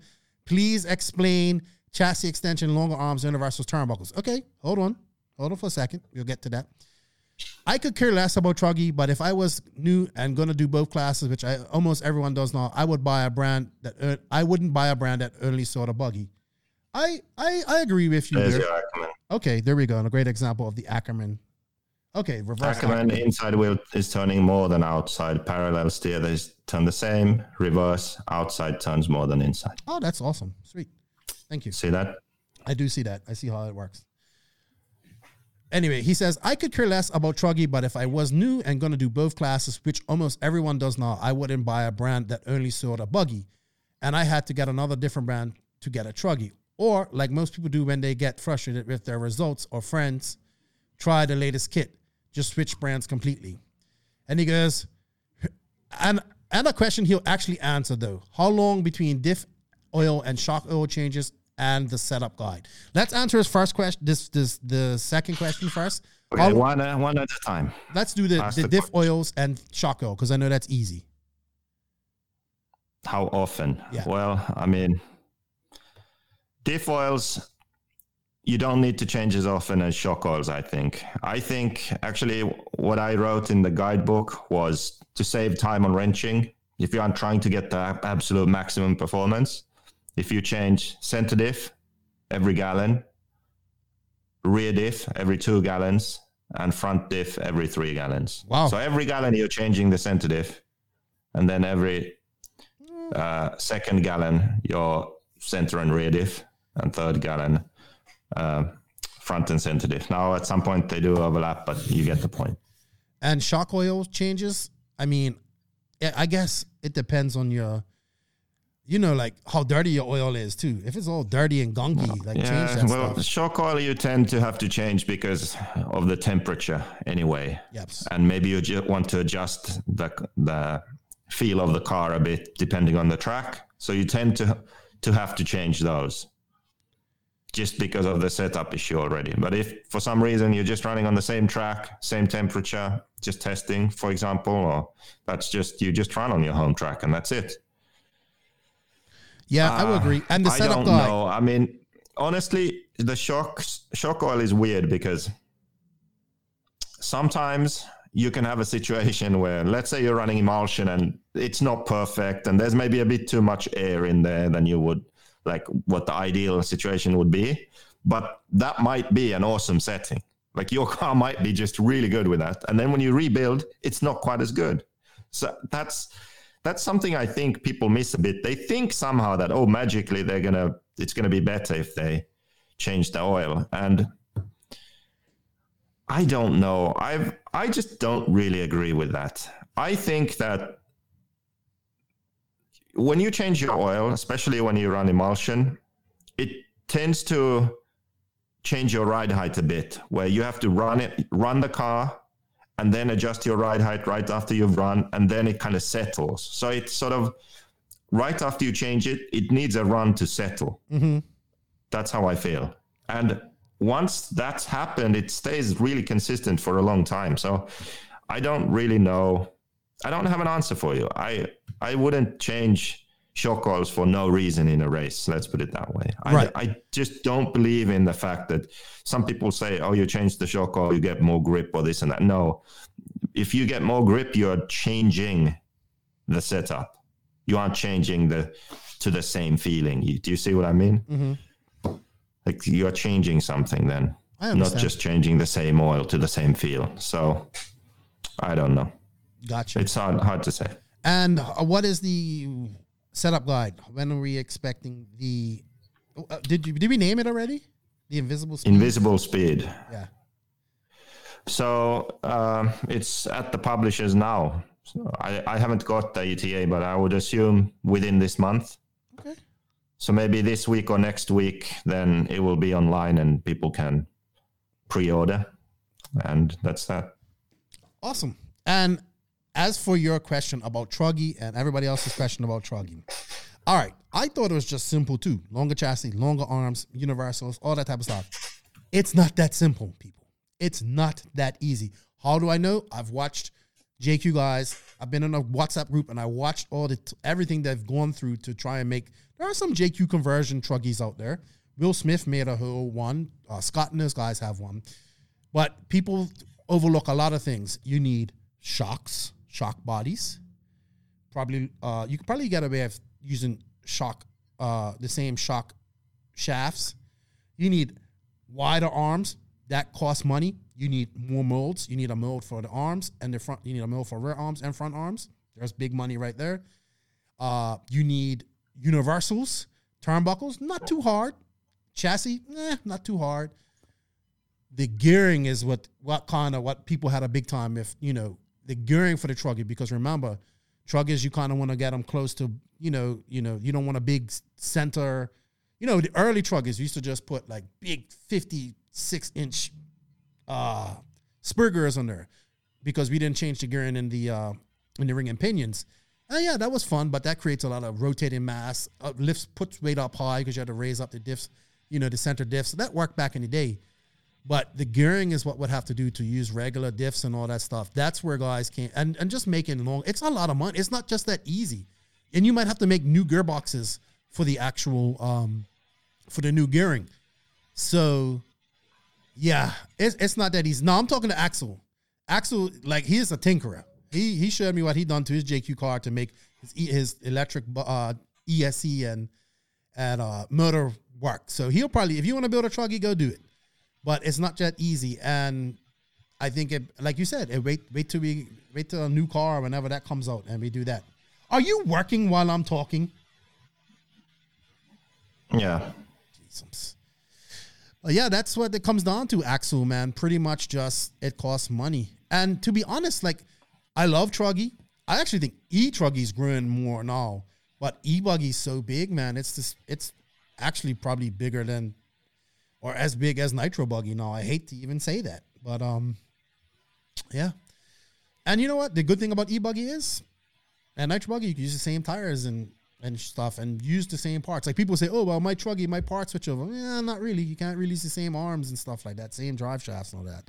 Some parts you turn on, but it is it is a lot of money, and for a market that's only really strong in America, you know, unfortunately. So we shall see. We shall see. Yeah, it also needs packaging manual. Uh, everything needs to be added to the website, web shop. There's a lot of work that goes on also, apart from just designing the parts, paying and producing the molds and uh, CNC parts. Oh, yeah. So there's a lot of that too. Like it's just not worth it. For Maybe sure. after there's a new buggy version and the buggy version is new, then if you can really quickly after that release an e-buggy and after that a truggy, then maybe it's worth it because you have all the nitro cars. Maybe you can sell more buggies also because someone who r- runs truggy and wants the truggy to be the same car will then consider it as an option. So they'll think, okay, now JQ has a truggy, so I can get the JQ nitro buggy and e-buggy too. So if you take that into account, then it could be worth it. Just truggy sales, it's not even worth doing because the sales are so small. So yeah, I get that. Yeah. Hope one day we'll have a truggy. Until then, run whatever you want. I'd run a Tekno truggy because I think it's great. I run e truggy to be honest. Um. Heck no. Anyway, I think that's I'd run it. team associated. That's yeah, the way. Yeah. Well, oh, that too. I enjoyed driving your car. Ruining it. No, I, I mean, you pretty much ruined it? it? I did not ruin it. you did it one race and it was done. The body was pretty new too. Ruined. I didn't even touch. All I did from that car from Southern Nats to uh, SCRC was change diff oil. I did nothing else. I didn't even use the same tires. I know you didn't do anything, but you drove it and smashed it around the track and ruined it. I did not. Pissed it. me off. well, maybe if you would have walked faster when my wheel, my hub came off, I wouldn't have to do that type of stuff. You're always that complaining. Too. Always complaining. You always you complained when I raced in Austra- in Argentina. It's like you're gonna break your car. Stop being stupid. Did I break the car? No. I did lose it. I did lose third on the last lap though. Oh, that sucked so bad. All right, Joseph. I think that's it for the bench racing BRC bench racing Q and A. Thank you everybody for your questions. Keep them coming. We will post up. Uh, you know, send us on Instagram, Facebook, or send us uh, via email at the no name RC part the no name rcpc at gmail.com or shoot us a private message on the Facebook uh, no name RC pe- no name NNRC Facebook page. I couldn't get that out. Okay, um, you know what, Joseph? It's time to go on to the Sun City RC Raceway thought of the day, and this part of the podcast is brought to you by Sun City RC Raceway. They just recently held the, the U.S. Open, home of El Paso's famous world famous true old school track. It's motocross inspired. It's uh, motocross inspired eight scale off road track. It has great handicap accessibility for you know Corbin. Corbin Showers races there, and he can beat Joseph any day with his uh, Joseph racing his own control versus Joseph. It's, it's actually quite a spectacle to see. We need to find that video. They have gate starts, uh, they have covered pits, they have everything you need for the professional field with the amazing country views to match.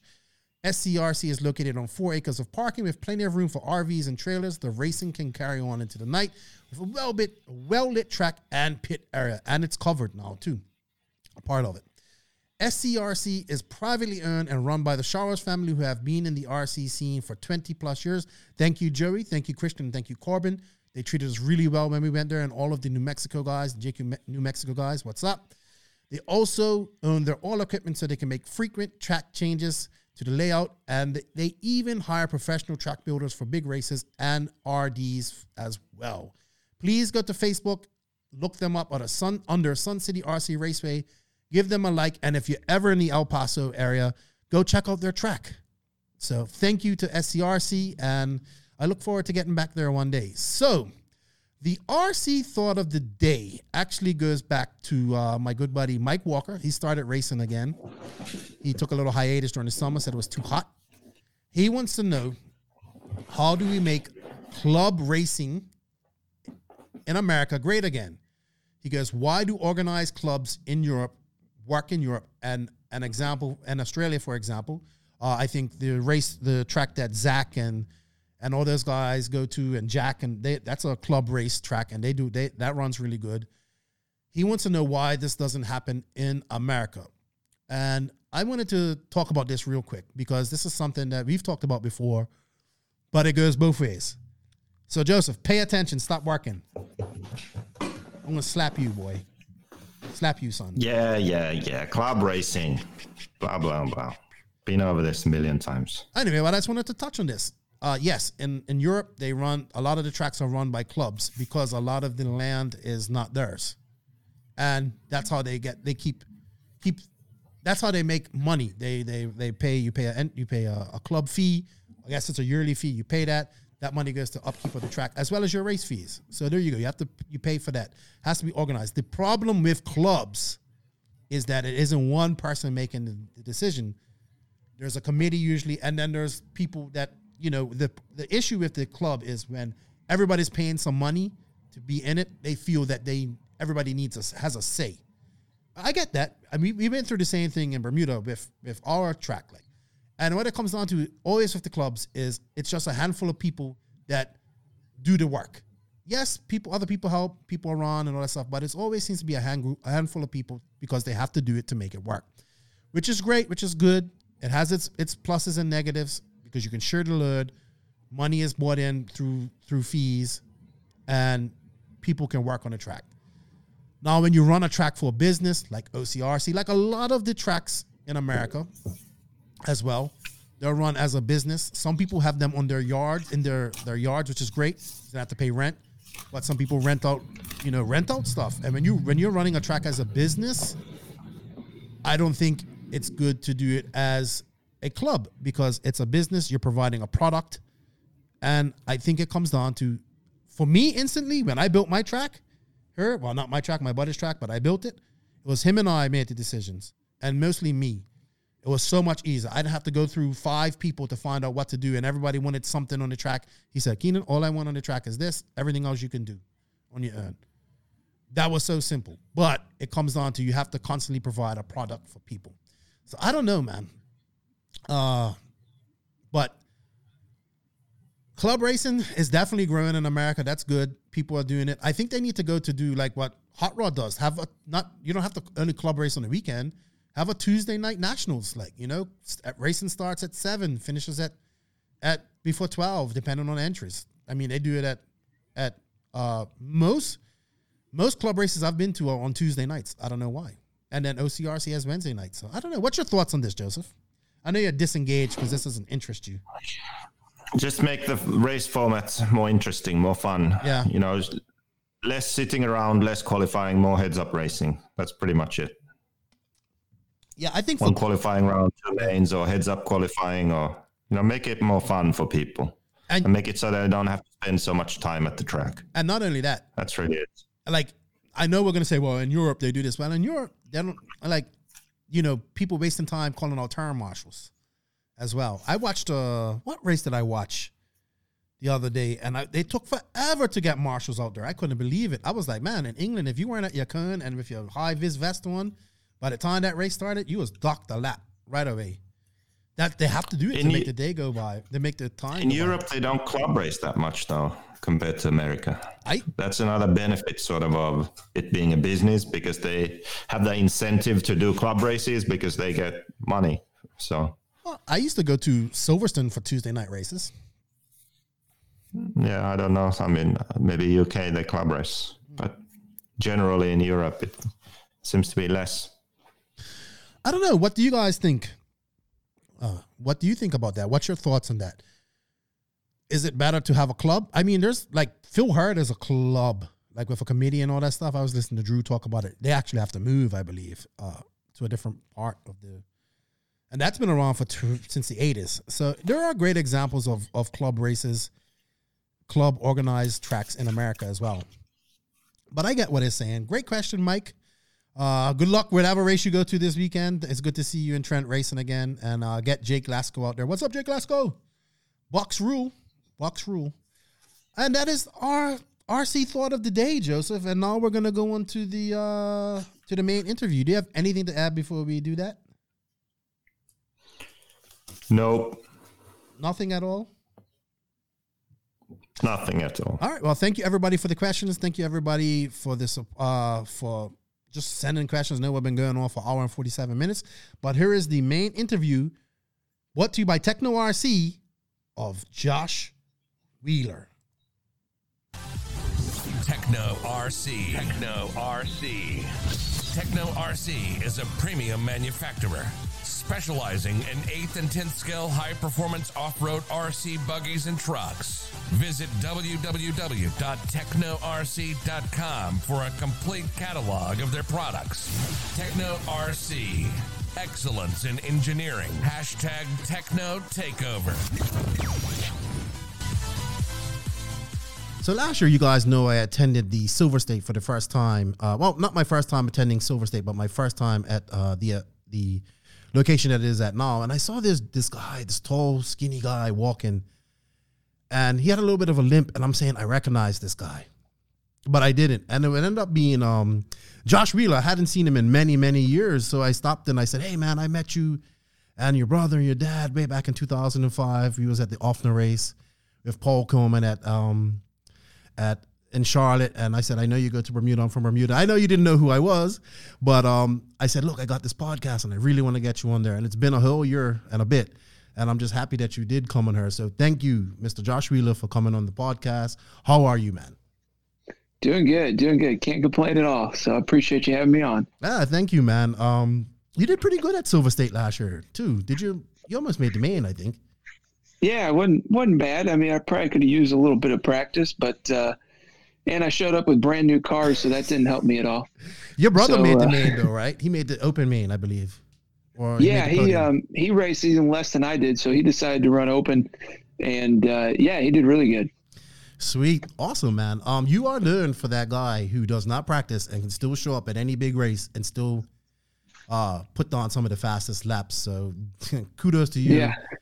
kudos to you. Like everybody, I told you before, everybody that I talk to puts uh Courts as one of the most naturally talented drivers. Well, I have to throw you in there as well because you've done some amazing things in your career, and yeah, we're gonna talk about all of that today. So yeah. yeah, Um, thank you. Good stuff. All right. So, in case you guys don't know, Josh Wheeler and his his brother Justin, they used to be they used to race a lot back in the 2000s in the heyday or the Attitude Era, as I like to call it, of of RC, and also into these later years.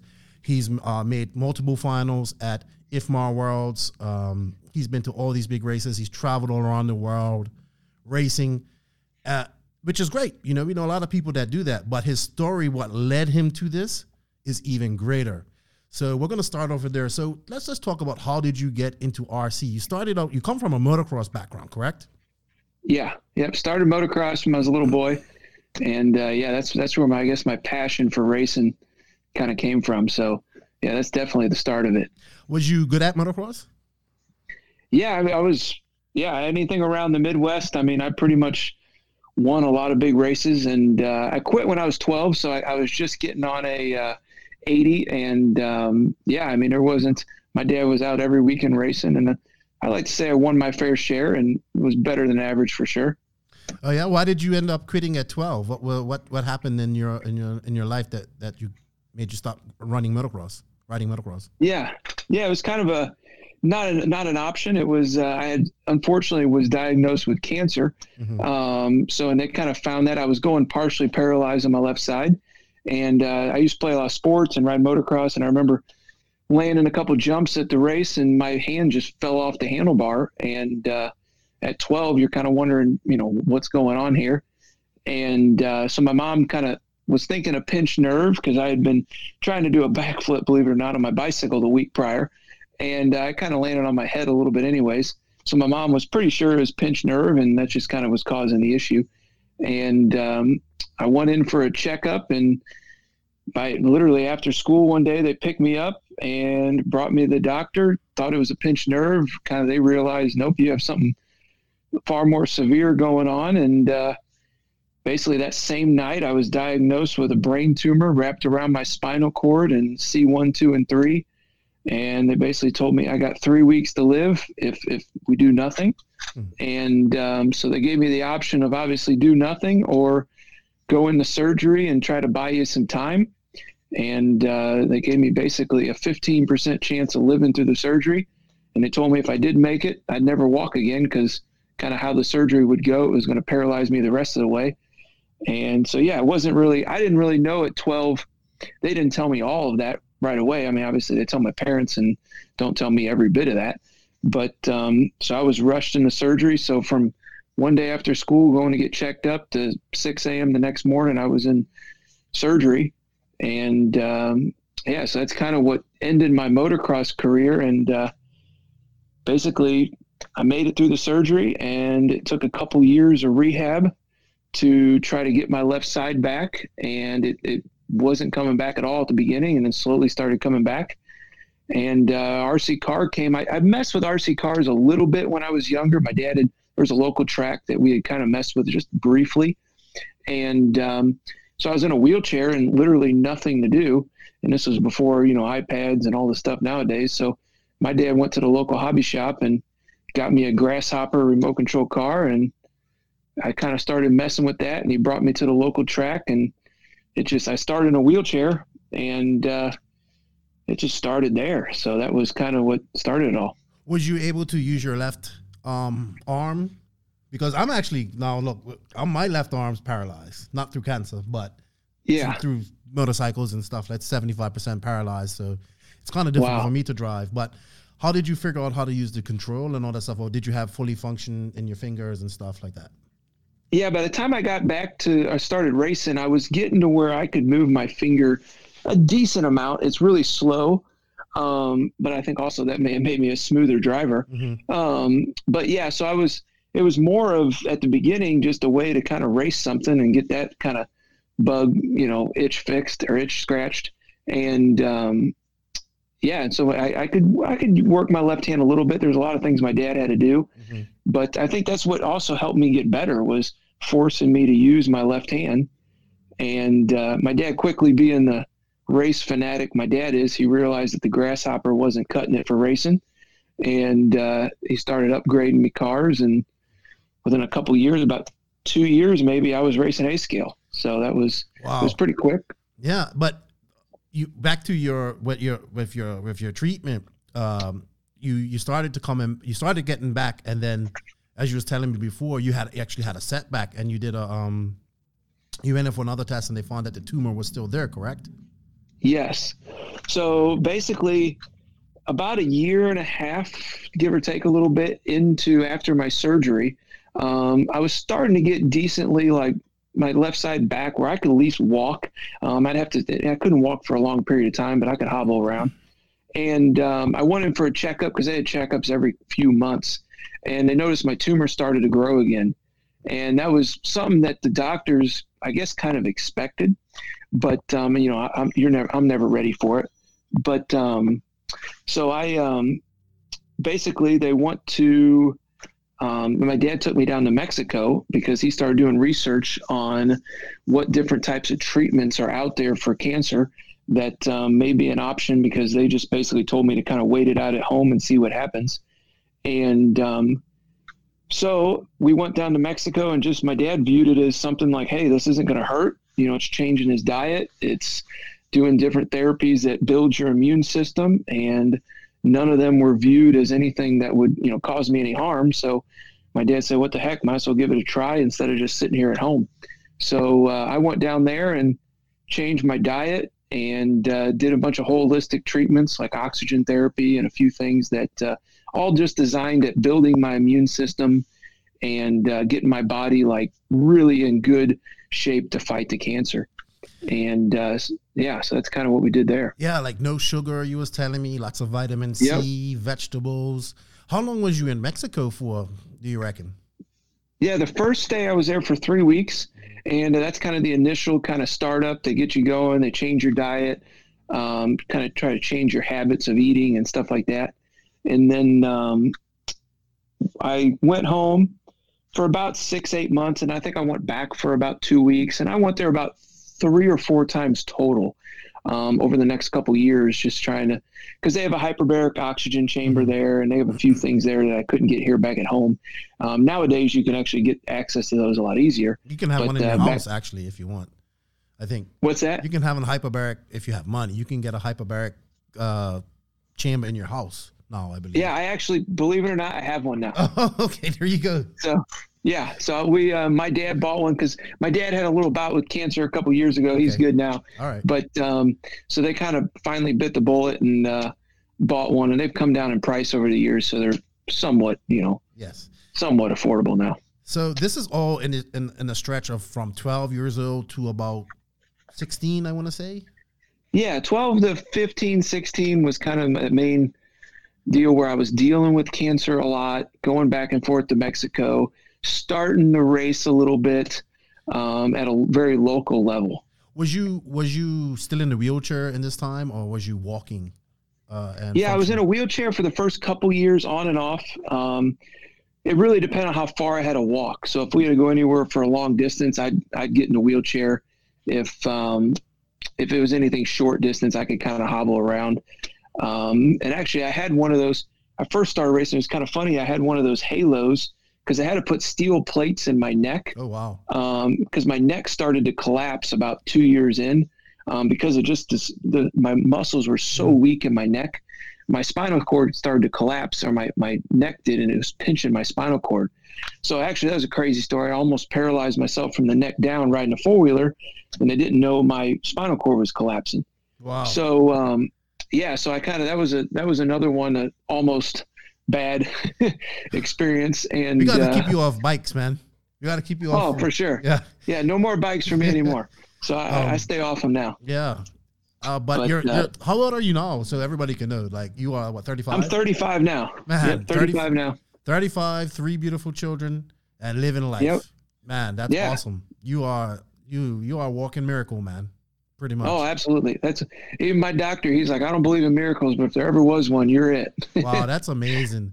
Um, I remember hearing this story a lot. You know, Paul told me, and just you know, it's, we always heard about it, and I really, uh, you know, I wanted to to hear it from your mouth as well, and that's that's so awesome. We actually, I remember myself, um, myself, JQ, and and uh, David, who does the RCGP.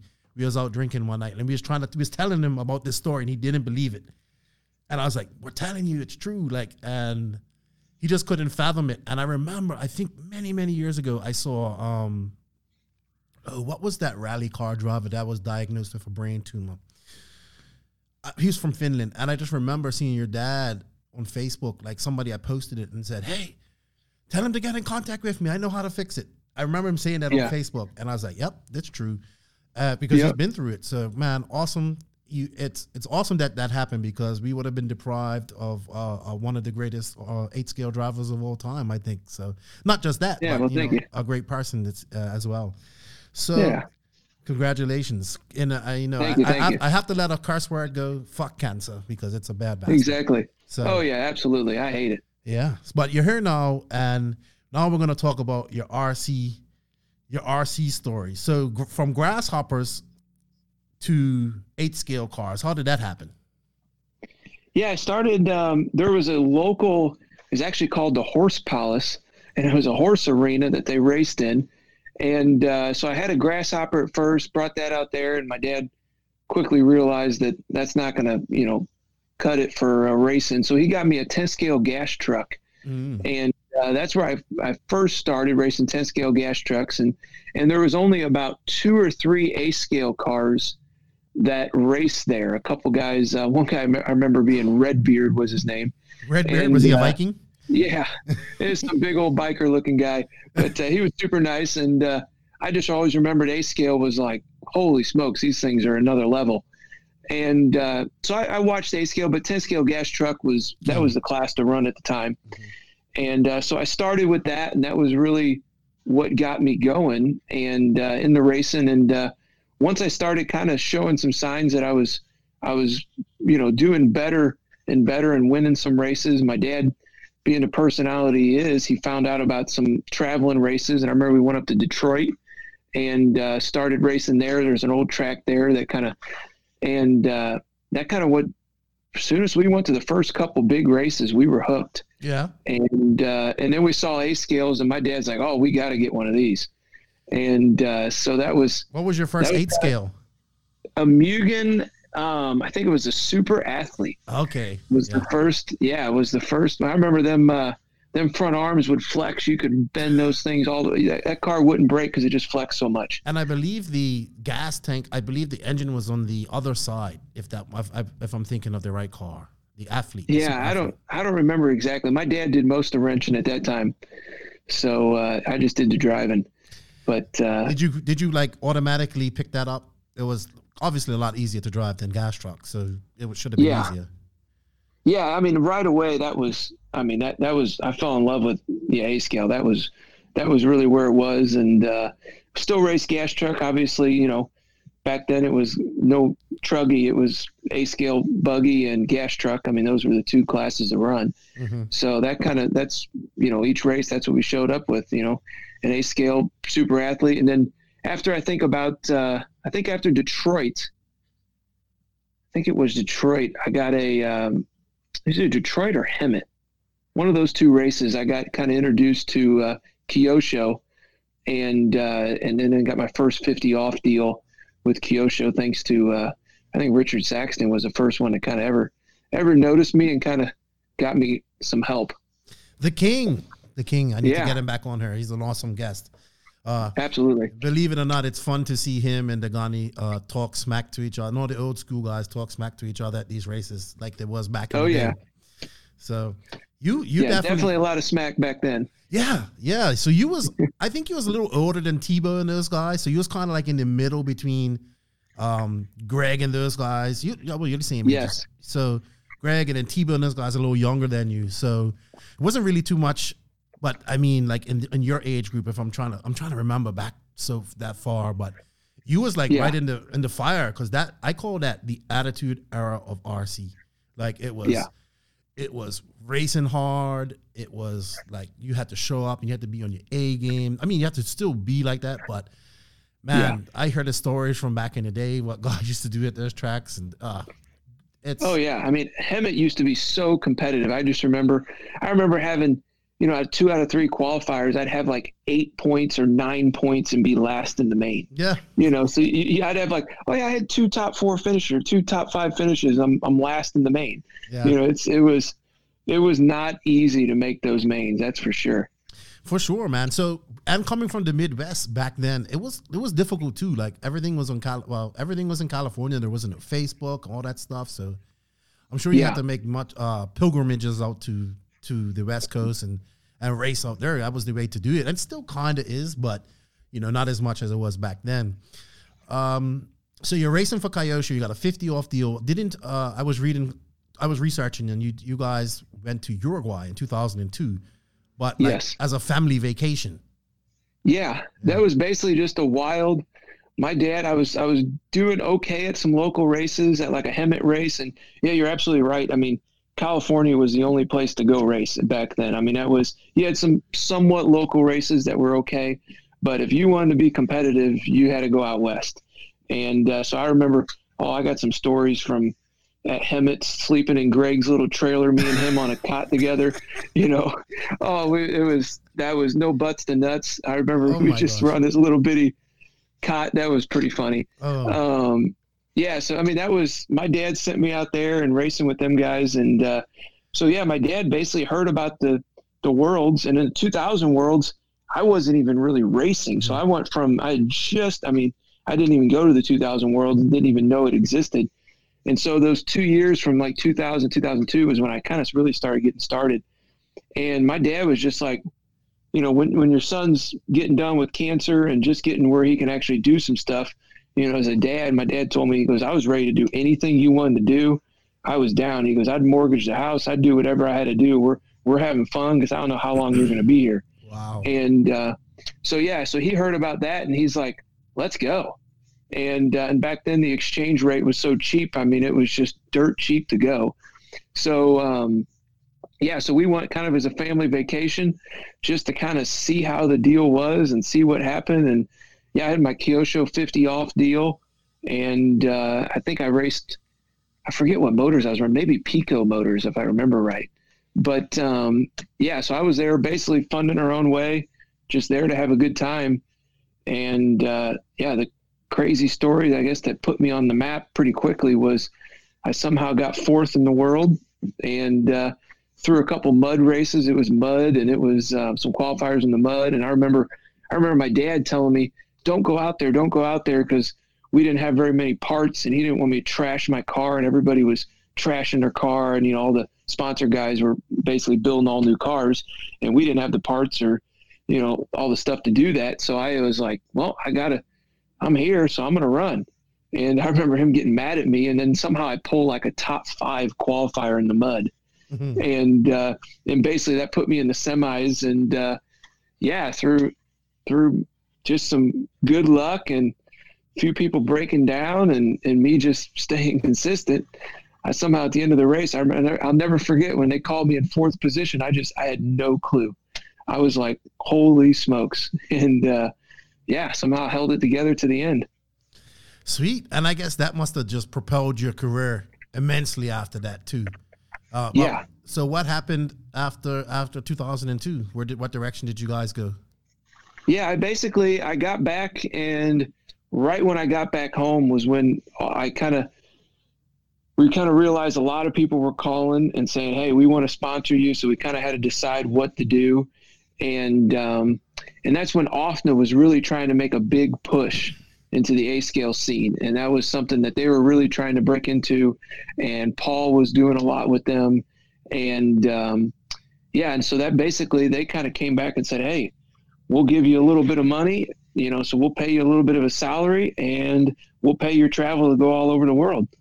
So to me, I was like, home run. How and, old were uh, you when this happened? 2000. I was 17. Now, I'm, I'm gonna ask, how much did they offer you as a salary back in when you were so 17? Was, I want to say it was, I want to say it was like 800 or 1,000 a month. And then contingency, obviously. Yeah, and then contingency. Yeah. And basically, I use that money to kind of pay all the incidentals, and um, you know, because they kind of pay your way, pay your big travel and stuff like that. But you obviously have a lot of little expenses, mm-hmm.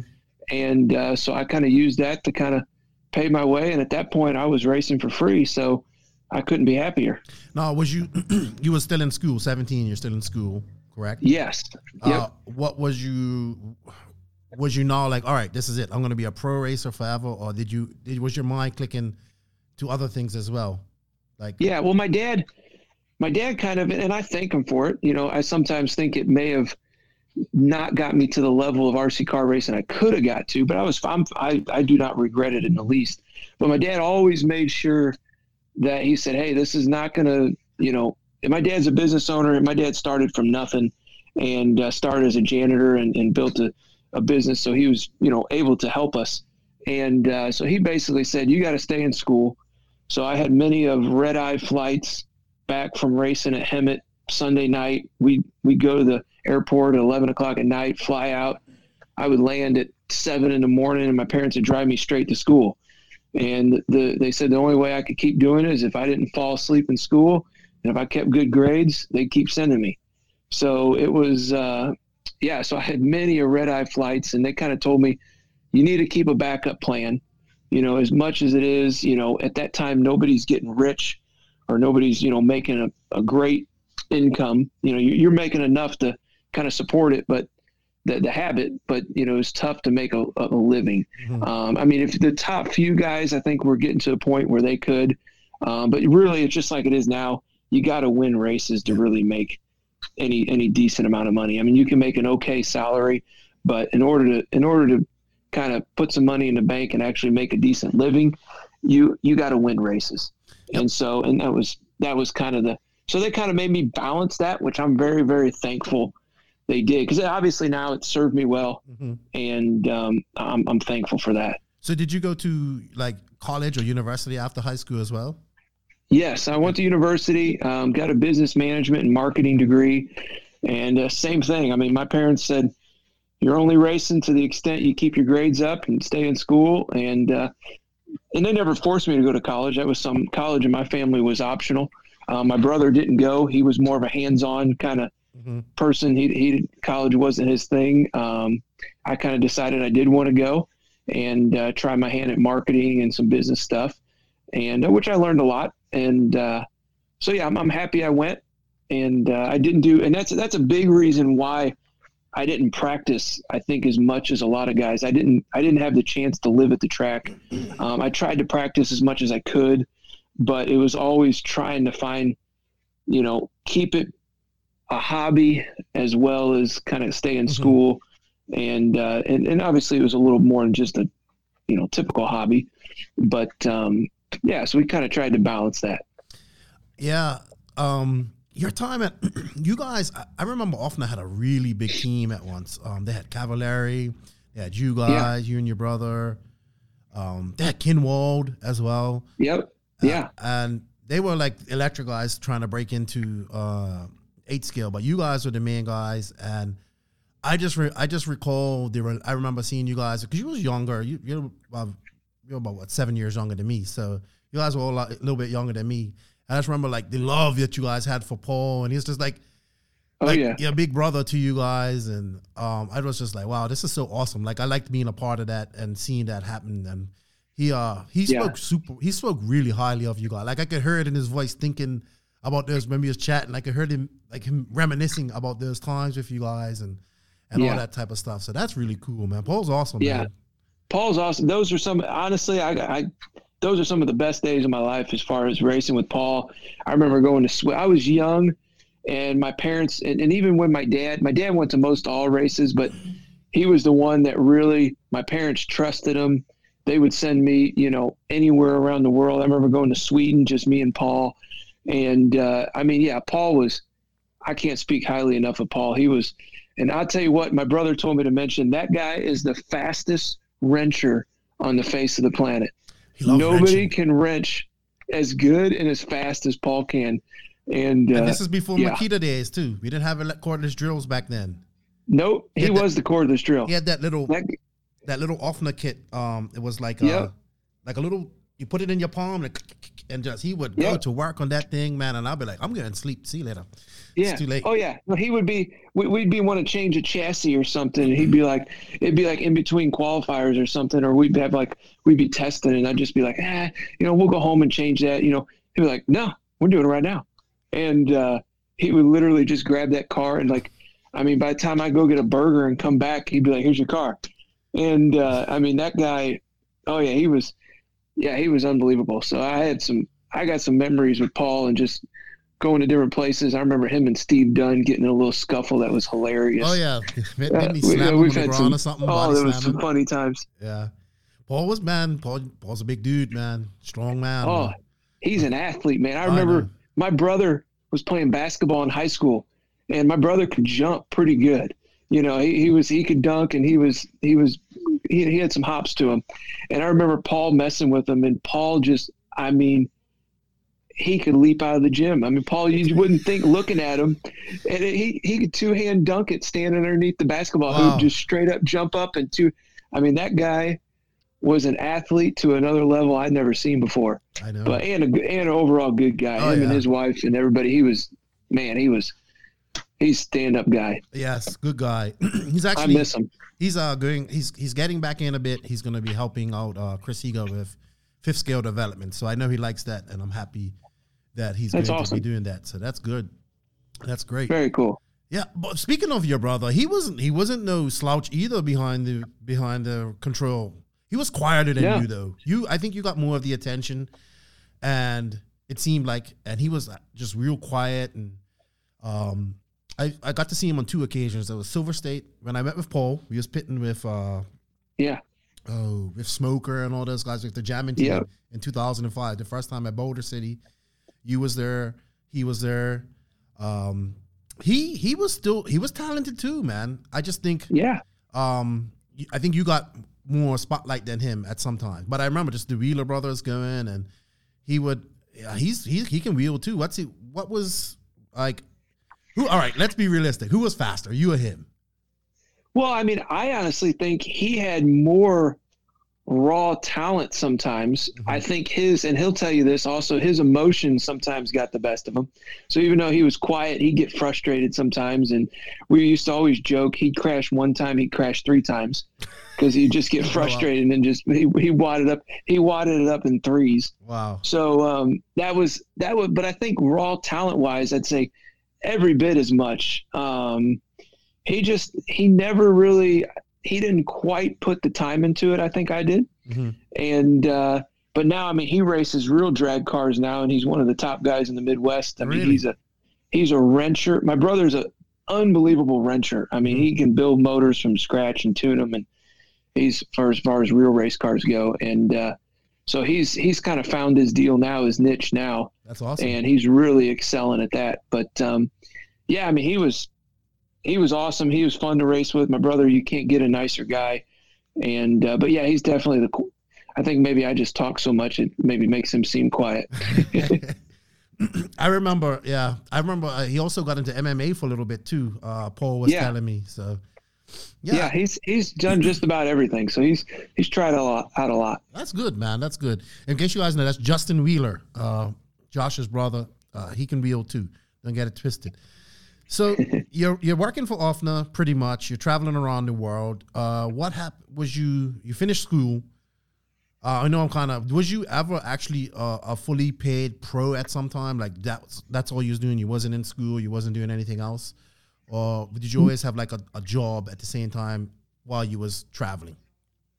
Yeah, I always had a job. I was fortunate. My dad owns an industrial flooring company, Mm-hmm. so he was. I was never going to get out of the family business. Okay. So if I if I had a day, there was my dad leaves every morning at five thirty in the morning, and if I didn't have somewhere to go, he would tell me we're going working today, and then after work we'll go to the track. Okay. So that was always Important. that was always his. He, he taught me a very hard work ethic, Mhm. and, uh, and and I'm thankful for that. Yes. And um, so yeah, he I always had a job. I mean, even in college, I was the one to go to school five days a week, and then Saturday, Sunday, he'd be like, "If we're not racing, you're coming to work with me." Wow. You know, so it was it was he was I was very blessed um, to have a dad who you know who made good money, and uh, he came from very poor and kind of so he's always very appreciative and very you know taught me the value of a dollar as far as you know it's it's not hard it's not easy to make he goes so you gotta Easy to you spend. gotta though.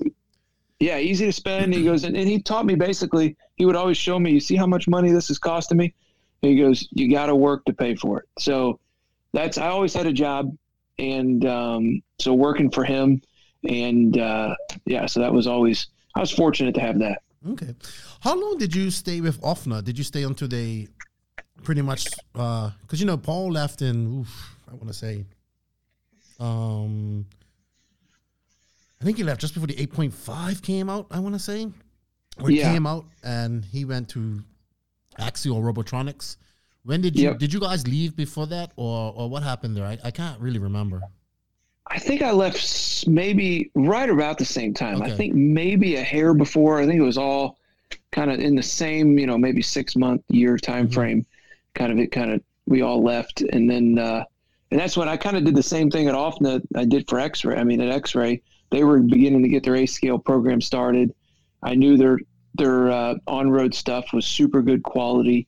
Um, so I basically decided, you know what, let's let's jump on board there and uh, and they were willing to some of the big companies were they kind of gear up and gear down for worlds they kind of had some turnover so i kind of i would always kind of stick with the team who i thought kind of really had my back as far as sticking with me where if i had a bad year racing i, I wasn't worried about me losing my sponsorship so i kind of and I, and I needed a place also that was a little more relaxed as far as sending in so many race reports, sending in, you know, how many hours a week I'm practicing or whatever. So X-ray was, was really good to me. Um, RC America, you know, who, who basically I, I dealt with mostly. Um, yeah, I mean, that was, RC America back in that day. what's that? Who was leading the charge for RC America? That was Ralph Birch. Right, that's who it was. Right. Yep. Right. Ralph Birch was kind of the the face behind them. Um, that um, yeah, he was a big on road guy, and so he he kind of really helped out. And uh, yeah, he was the one I initially dealt with, and through most all the years except for the last few years, that's that's who I dealt with. Yeah, you you guys were at one point the like there weren't many X-ray, there were no other top X-ray drivers. It was just you and your brother, and you pretty much yeah. for the longest while. So, who was uh, who was working with X-ray? Who was some of the people that you got to like? Who was somebody that you really looked up to in that association that helped you out a lot? Yeah, I would say. Um, I mean, I really enjoyed Uri, mm-hmm. Uri Hudy. Um, he's a guy that a lot of people, I think, just because of language barrier, don't get to know very well. But he's got a big heart, and he's he's man. Talk about a guy who's passionate about racing. Um, I'd say Uri is awesome, and then Martin um, Bayer is another guy that has raced for Hudy for many years. He actually lives in Slovakia. He he was one that really I hit it off real well at the races and got along re- real well with.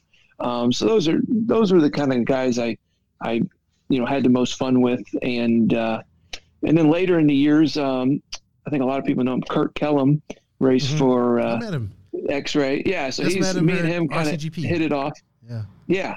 So he, he's a good guy, and he kind of he kind of helped me finish out my I'd say kind of finish out the last several years of my career, keep me really interested. He's a he's a diehard racer, and uh, he, he's like me. He'll be the last one there at the track wanting the wrench. He's not the guy that want to quit, and and that's what you need. You need somebody who's really. I was into it. I wanted to be there, but when you have somebody like Paul Coleman was early in my career, you know, for a long, long time, and then and then just different people you kind of gravitate to that kind of really help you when you're frustrated after a race. You need somebody there with you. Come on, let's let's keep wrenching on this thing. Let's get it right. Sweet. And uh, so yeah, that, that, was Kurt was one that you know helped me out a lot. He's still in, in it hard too, man. He did uh he did good at DNC this year. I think he won Nitro yeah. Buggy. Yeah, he did. He won Nitro forty plus Nitro Buggy. I want to say. Yep. And I got yeah, to, no, he's he does really well. Yeah, and I got to meet him at uh for the first time at RCGP. Good dude. Good dude. Absolutely. Good dude. Um, race results. Uh, you've you've traveled to quite a few worlds. What was when was the last world you went to?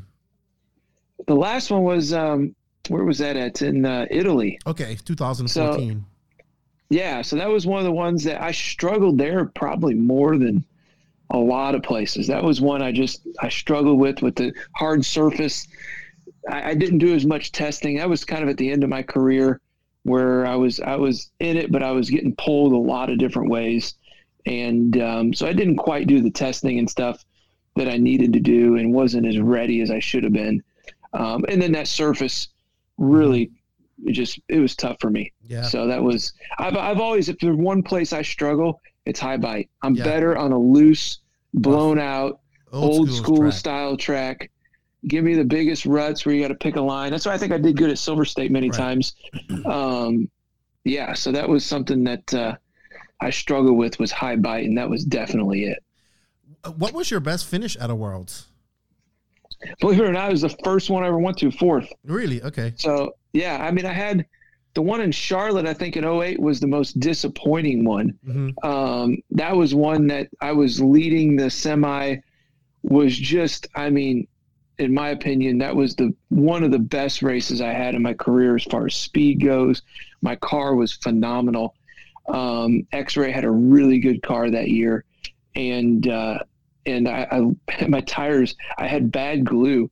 And I know a lot of people say bad glue, but I went and tested it, and uh, yeah, it was the glue was, was just it was bad. Somehow I must have got either older glue or it's. And since then we've kind of learned to keep it refrigerated and some tricks to kind of keep glue from going bad. But yeah, it's um, I lost my tires and I changed out three out of the four tires before I dropped out of the bump up position or to the main and that was one that I really bummed me out because I think I had the speed to. Uh, I mean, I ran away in that semi before my tires came loose. I was just on that one. I was on a different level. That was one of those few races that you come into where you just really feel like you got something special. Yeah. And so that that was that was a bummer. That was one that that one hurt. Yeah. So I want to rank your world. So the Italy was probably your least favorite. I want to say because yeah. of the the the the actual surface. So which was your favorite? Was it Charlotte? Charlotte was just because I really was on pace and I didn't struggle there. Um, a lot of worlds are getting used to the surface. Um, I'd say the uh, the one in Bangkok was fun. Mhm. I didn't that that one was a lot of fun. I, I enjoyed that race more than more than a lot of them. So riding mopeds everywhere and stuff like that. That was that was a, that was a fun one. Um, but yeah, I'd say yeah, in Uruguay, obviously the first one was a lot of fun. Yeah, I can Um, imagine. Yeah, me and Tebo, we got it. We got the rental car stuck in the mud. Me, Tebo, my brother, you know, like two miles from the track in the middle of the night, and uh, You got to hear great yeah. stories about stealing tires and all this type of stuff. Secret Oh. pre-line tires that he stole out of Pavitas' van, and oh my gosh. oh, Greg's got some stories. Oh, I know he doesn't forget anything. Oh. No, Um. Yeah. So how about like in the, in America, like other big races, like the the what was some of your more memorable finishes there, like at the Nationals or the Dirt or, or Silver State? yeah, I'd say um, Silver State was always fun. I liked that. I think mostly because it was blown out and loose, and that was kind of my style. So um, yeah, I won a big electric race there when all the. I remember uh, I beat Tebo and uh, Tessmann and won that. I think back in 2012, maybe. Mm-hmm. Um, and uh, that was a good race. That was fun. It was so blown out. That was I was out at Boulder City. Oh, that track Um, I, was I, I like that track. It got remember that straightaway that had the fresh air was all sand. Yeah, It changed every lap Yep. you went on it. every lap. That's so that was that was fun. And um, someone told me a while back, and I'd have to check this out. And, and if it's if it's not true, it's probably pretty close to true. I think I've finished every position. This is kind of sad, but kind of funny, um, kind of cool too. Um, I finished every position in a nationals in a, an ROAR Nationals, second through twelfth. I finished every position except for first. wow. What and, was the uh, second and the one, one? I was win. I've been winning a couple of them. The one I was winning at my home track at Dirt Burners, Mhm. I was winning. Man, probably two third. I, I worked my way all the way up to the lead, so I was fast. It wasn't like I, you know, took it from the beginning, and and I, I had to work my way up to it. And a corner marshal jumped out and stepped on the front of my car on the straightaway. Oh no. So yeah, so I've had some bad luck winning some big races, and uh, yeah, so I'd say that's that would, that's my Achilles heel is I, I've won a few races, but I've got a lot of second and thirds, especially at some nationals, especially some Truggy nationals. I've got a few second and thirds there, but um, yeah, I, someone told me I, I finished second through twelfth every position except for first That's crazy. over man. the over the 17, 18 years I raced. How was you able to be so competitive but not practice? Like you didn't practice as much. How was you able to do that? What was your approach when you would go to a track, like and like how was you able to adapt so fast? Yeah. I think um, a couple things is not second guessing your setup too much. I did that a lot, but I really tried not to. Um, just, I mean, I kind of went to the, I rode the horse that got me there a lot, you know, so I, I didn't try to change. And the times I did change, I really kicked myself. Um, like the Sweden Worlds, me and Paul did a bunch of testing there. I had that car dialed. I was ready to go. And then they came out with a new car before the race, and I switched to a new car and never should have. Um, so things like that up with? really. was it the eight? No, it wasn't the eight, was it? I think it was an eight just came out. I Okay. think they want. Yeah, I think we switched to that, and then that was really the end of it. But um, that car just wasn't as good. Um, so that one, a few mistakes like that in my career really taught me to kind of ride the horse that got you there. Um, another thing is I always tried to practice right before the race. So I didn't do a lot of practicing, you know, for weeks on end and a lot of testing and things like that. But I did, I always made sure, okay, I got a race coming up this weekend. I got to leave on Wednesday. I need to get to the track the weekend before and just put some laps in. So I tried to, you know, at certain times I didn't do that. I think, you know, thank God I was a little bit just gifted at, at driving and, and not over driving. So that was something that trying not to crash, just trying to race the best I could race and not worry about what the other guys are doing. Yeah. So Silver State was a vacation too. I take it. You just like I'm gonna go Silver State and race cars while I'm there. Yeah, my dad loves going to Vegas, mm-hmm. and he's not a gambler. Like he doesn't gamble at all here at mm-hmm. home or anything, but he just likes the craps table in Vegas. So, and I mean, he's a, he's a, I mean, he's only going with a couple hundred dollars, and uh, but yeah, he he loves Vegas, and I mean, Vegas would have been going this year, we would have been there. Um, so yeah, Awesome. that's just my dad loves it, and I can't say no to him. No, you can't say no to dad. It's time for him to enjoy life, you know? It's like, I want to go to Vegas and you're coming. Good stuff. Yeah, he's yep. Who was your biggest rival back then, man? Who did you like when you showed up to that track? Who was that guy you knew who was gonna just you just had to really you know it's gonna be hard to beat him no matter what. Yeah, that I wouldn't say I had any guys that were rivals, and I was pretty friendly. Um, you know, but I racing did rivals, have guys. racing rivals, like on the track. That Yeah, one guy racing- you wanted to beat all the time. Tebo always Tebo was always all growing up was the guy to beat. So anytime I, I had the chance to kind of beat him or hang with him, or that was always I'd consider it an honor. I'd be like, hey, you know what? I was hanging with Tebo. I was I was doing him, and I'll never forget one race out at uh, um, Hillbillies track in Kansas City. It's actually um, there was a 10 scale gas race, and my last 10 scale gas race of all time me and Tebo battled it out for like 45 minutes, and that was gas truck 45 minutes. And we were, oh, I, I forget exactly, but seconds, a few seconds apart the entire, we were a few seconds apart the entire race. And um, it was just one of those battles where I was barely ahead of him, barely ahead of him, and I pulled it off and won. And that was one, one of the tough, one of my most proud moments, just because Tebo was such an icon in gas truck and uh, and believe it or not, I literally took that truck home and said because I was thinking about it was the end of gas truck, kind of at, at the end of that time frame, anyways, where Truggy was starting to come about, and uh, I I just hung it up after that race. I'm like, hey, I beat Tebo in gas truck, and probably the once and only time. So I'm done.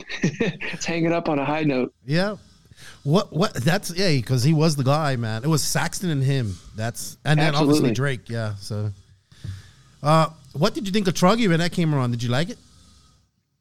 I always did. I didn't mind it. I mean, at first you kind of always wonder, is it going to stick around? Is it going to be something that, you know, sticks around? And I think uh, Jay Smoker is the infamous uh, claim to uh, started Truggy. So Oh, yeah. I, I'd, I'd assume he's right. You know, he's one of the first ones out there trying to make that happen.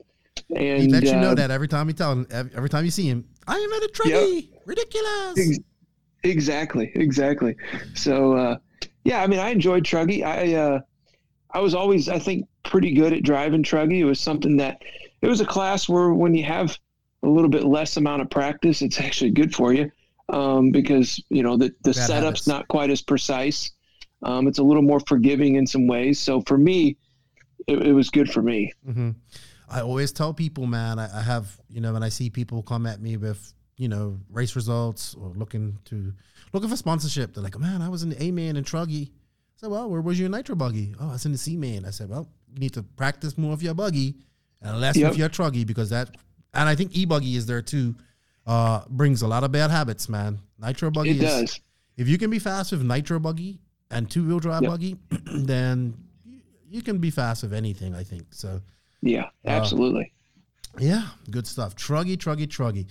All right, moving on a little bit further. When did you kind of decide? All right, uh, it's time to not retire, but scale back, not hit as many races, and uh, proceed with with real life, like what you've been doing. Well, you was always doing it, but you know what I mean. Less focus on RC, Yeah. more focus on real life. Yeah, it's slow. I slowly just started getting pulled away, really, with just when I had kids. So um, when I had Jake, my oldest, he was first couple years. I was still still racing pretty heavily, and um, but yeah, just as my interest kind of, know, when you do something, travel the world for 17, 18 years, and you know you put a lot into it, and it's every weekend is is thinking about racing, going to the track. Um, and my wife was totally cool with it. She she met me racing, and you know when I was racing, and so she never she never put a stop to anything. But um, it was just more or less my priorities just got changed.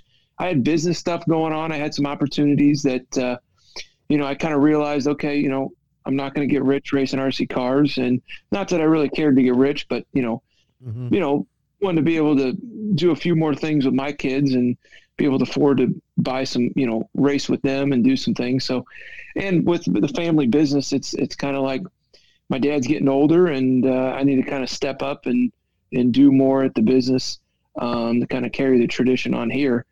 And uh, so that was kind of slowly. It just was a slow, slow transition. And uh, and then at the end, I just felt like, you know, when you're getting paid to do something, I want to I want to know that I'm giving them my all. Mhm. So when it finally got to the point where where my brain was, you know, when you're kind of looking forward to coming home on Monday, you know, it was kind of Mhm. my timing was like, you know what, Yep. time to take a break.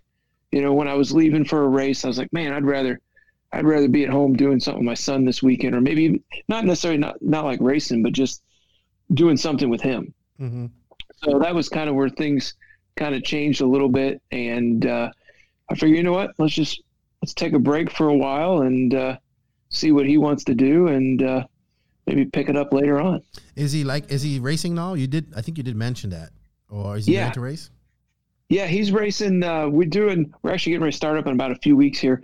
We're doing here in Missouri. It's cold, gets cold in the winter, and you got nothing to do. So we. Um, he's been racing motocross during the summer months, and uh, getting better and better at that. And uh, we race at a local indoor track. He's got a two wheel drive buggy, and uh, so we've been, yeah, racing there, and he loves it. So he's just like me. He's he wants to race everything. So What do you want him to race? Do you would you would you would you want your son to race RC cars for a living?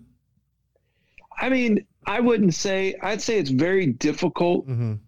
to race for a living. Um, I mean, there's it's just like any form of racing. I mean, motocross is the same way, so it's not anything in particular. Um, I mean, some sports have more guys getting paid big money, um, but until you really have the the spectator viewership, I really think it's difficult Yep. to get that big money behind it that Mhm. it takes. Um, so for a few people, I think can make a good living, and there's some that have um, but it is difficult. I mean, motocross is the same way. You get you get 95% of the pros making just enough to pay the bills to make it to the races, and you get a few guys, you know, making some good money. Yeah. So, I mean, I would say he can do whatever he wants. I mean, if he wants to do motocross, we even did kart racing for a little bit. Um, he likes motocross more than kart racing, so that's why we're racing motocross. But um, yeah, I mean, so it's I'll let him do whatever. I'm not going to push him one way. He can play a sport. He can race. Obviously, I like racing, but um, yeah, I try to I try to let him do what he wants. But he gravitates towards racing, and uh, we'll see. I mean, if he gets, well, I'll, I'll probably do the same as my dad. We'll, we'll go all in, but at the same time, keep your grades up as well. Got to have a backup plan. For sure, man. It's I always ask uh racers who have raced professionally and have children, would they would they let their I, I mean if somebody asked me, I'm not a professional racer, but somebody asked me would I let my son do it? I don't know. I don't know. Um I would rather him play baseball or something like that, you know. Yeah. Or do what he wants, but at the end of the day, I'll, I will I will do what I, I will pu- push my son or whatever he wants. He be a professional Yeah. PlayStation a gamer. I'm I'm down for that. But um, it's Yeah. interesting what we want for our children and just from experiences, I guess. So, but you also Yeah. want them to just- experience what you experience too. It's weird. Oh yeah, I, I mean, I think every time, anytime you're a pro in something or you do something, you see the negatives of it. Um, and so, but I think sometimes we lose track of how many positives we get out of as well. I mean, I think, I think my, my point of it is, is I just want my son, the same as I think my dad wanted me, is just to be passionate about anything that you do. And I think that's something that, that, you know, you got to learn to be passionate about something. And uh, so as long as I, I know he's putting his all into something, he's willing to fight through the highs and the lows and, and really willing to put the work in, you know, as long as I see him doing that in some avenue, whether it be baseball, football, you know, dirt bike racing or RC cars, I think that's, that's the lesson I want him to learn is, is be passionate, give it your all, you know, don't just settle. Mhm. And uh, if you're going to do something, do it to the best of your ability. Yes. So I think that's just something that, and so any area that he wants to do, as long as he does it, you know, to the best he can, um, I'm I'm good with that. Good. Good stuff. Good stuff. Well, Jake, I don't know, man. I think your dad wants you to run, run motocross, but that's um, yeah, it's I I enjoy it. It's fun. It's fun going to the track. I It's a can- good I family atmosphere. Motocross is just dangerous, man. My wife, my wife's like, he can do anything he wants, but he won't be getting on a bike. That's Yeah. like- oh, it is. I mean, he got a minor concussion the other week, so he went over to bars. So Oh. he, uh, yeah, he, he's doing good now. Though. Cool, man. Um, future of RC. You, I don't. Yeah. Do you keep up with it at all? Do you follow it, um, at all? Now that you're not kind of into it, oh, not really into it as much, but you see what's going on in the industry or or anything. I, I guess I kind of want to get your thoughts on what's going on in the RC racing scene at the moment. Yeah. I mean, I think I follow it. I mean, I wouldn't say as close as I in the last few years as I did in the past, obviously. Mm-hmm. But uh, I mean, I, I get it. I'm still friends with everybody on Facebook. Obviously, you see everything on there, and um, yeah, I mean, so I'm getting an idea of of what's going on, and I think there's different transitions to every sport, and there's kind of times they progress, and then times they kind of go backwards, maybe a little bit. Do you think we're And, still in uh, the same position that we were like you were when you was racing? Somewhat. what? What's that? Say Uh, that do you think we're still kind of like treading water in the same spot? Yeah, I I, think think so. we're at a. I think we're at a. It's a tough sport, mm-hmm. in the fact that we don't quite have the spectators mm-hmm.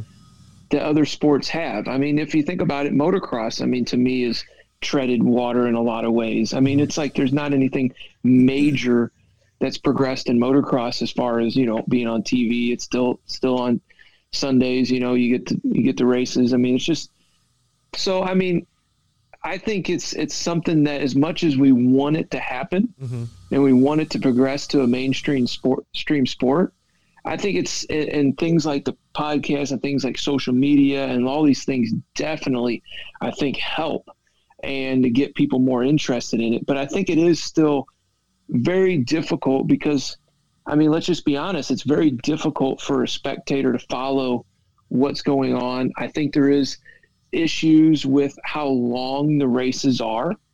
So I think it's very difficult for someone to come to a race and like for example, I can't tell my wife, you know, if you're racing a weekend, when's your main going to be on Sunday? Mm-hmm. You know, mm-hmm. you you can't give her an answer to that. You know, it's like, well, you show up sometime around noon, and it may be sometime between noon and eight o'clock tonight.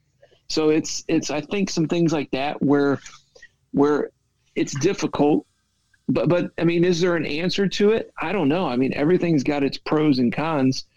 Where you try to, you know, shorten a, a race, you know, down to a few hour like a motocross type deal is, um, where you qualify to get in, and then and then that's got its drawbacks. So I mean, it's it's tough. I mean, there's a lot of things have been tried. Mm-hmm. I think if there was an easy answer to it, I think you'd have definitely people have tried it by now because you get a lot of people have tried so many different race programs from I remember the manufacturers cup years ago um, where they gave away the four wheeler and the dirt bike and I think Mike Truhe still got my dirt bike that he passed me on the last lap for. That was a great Um, race, though. Great race. That was a fun race. That I I still got the front number plate from that. They gave second place a front number plate from that dirt bike. Really? And uh, yeah, so I got a number plate in my basement right now, front front number plate of a Honda that just reminds me of Truhe beat me on the last lap for that dirt bike. Drew, Um, man, another talented, talented driver, man. Super talented. Yeah. Oh yeah, absolutely. I had Rick McCrary. Uh, Yep. He was on the podcast last year, and we talked about that so fondly. I remember that race, man. So many spectators just watching it on live RC, and I was like, "This is what we need to do," but it Yes. costs so much money to do that, and it's hard. People don't want to lose money, so Yeah. Unfortunately. is. It's it's very difficult. Um, you attended Silver State last year, as we said. Did you did you like it? Did you did you anything? Did you see anything different or anything that stood out to you there? Like you had probably hadn't been to a big race in a while. Did you notice anything different? Like, like No, I mean I think it was very. I mean it was it was pretty similar to what it's always been. all right. I mean, just like I mean go ahead. Sorry. No, I mean, I did like the idea of a practice track for especially someone like me who, when I realized I showed up with a, I, I brought a Mugen car last year just because I felt like trying a Mugen car. Right. And, um, yeah, and I, I brought a car that was almost new. And so I, I quickly realized, oh, this isn't like the x-ray that it needs some break in time. And, uh, so I was over there putting as many laps as I could. Um, so yeah, so stuff like that, it's really been, um, that was helpful. Do you think? Do you think if you put some time into it, you could you could get back up to pace and maybe you put it in one of these mains again? I think so. Yeah. So I mean, I, I feel as good as I ever have. Yeah. Um, I mean, I I think nowadays there's so much testing that goes on in, into the car. Mhm. I mean, there was back then too, but the more people you get trying, the more you know time people are putting into it. Obviously, they figure little tricks, little things to make your car that much better. So, I do feel like that's something that, um, yeah, I mean, is I think you could too, man. I think I think I could. I think you could too. I think if you just practice like for a month or so and took it like, Yeah. a little bit serious, I think you would Yeah. make one of these mains no problem. I think you would make top Yeah. five one of these problems, man. Yeah, I think to be honest, I've actually contemplated because my son's eight now, and you know when they're eight, you know you have to tell them, Jake, I was fast. I promise you. like this weekend on a dirt bike, I was teaching him. We we had a little rut track in my backyard, and he was hitting these ruts, and he's like, "Oh, you can't go any faster." So I said, "Let me see that thing," and I got an electric mountain bike, kind of a Sur-Ron. It's called it's like a dirt bike slash. It's like got pegs and stuff, and so I went and whipped that thing out and laid it in that corner and just ripped around it. And he just, his eyes opened up. He's like, okay, you really do know what you're doing. And, uh, yeah. Do so you I'm feel like, see, that- I'm, I'm, Do you feel that motocross that? experience helped you out in your in your RC experience too? oh, hundred percent. Yeah. Absolutely. So, and that, and that's another reason why I want my kid racing, at least motocross for a little bit Mhm. is it taught me so much, even from driving a car to doing, I did a little dirt oval racing in a car. I mean, that was, did, tried it that a couple times. And, uh, I mean, it's, it's yeah, it's, it's, um, I it think helps once you out, got it, you definitely. got it. Like you know what I mean? I think if you Yeah. can, if you if you can, I think if you know how to race and you could do it like motocross and stuff like that, then RC is just a, a really easy. Not for everybody. I mean, but look at like look at Joe Bornhorst. Tebo is another Yeah. example. Um, just a, a natural Absolutely. transition. If you could bring one thing back from back in the day to RC, nah, what would it be? Man, I would say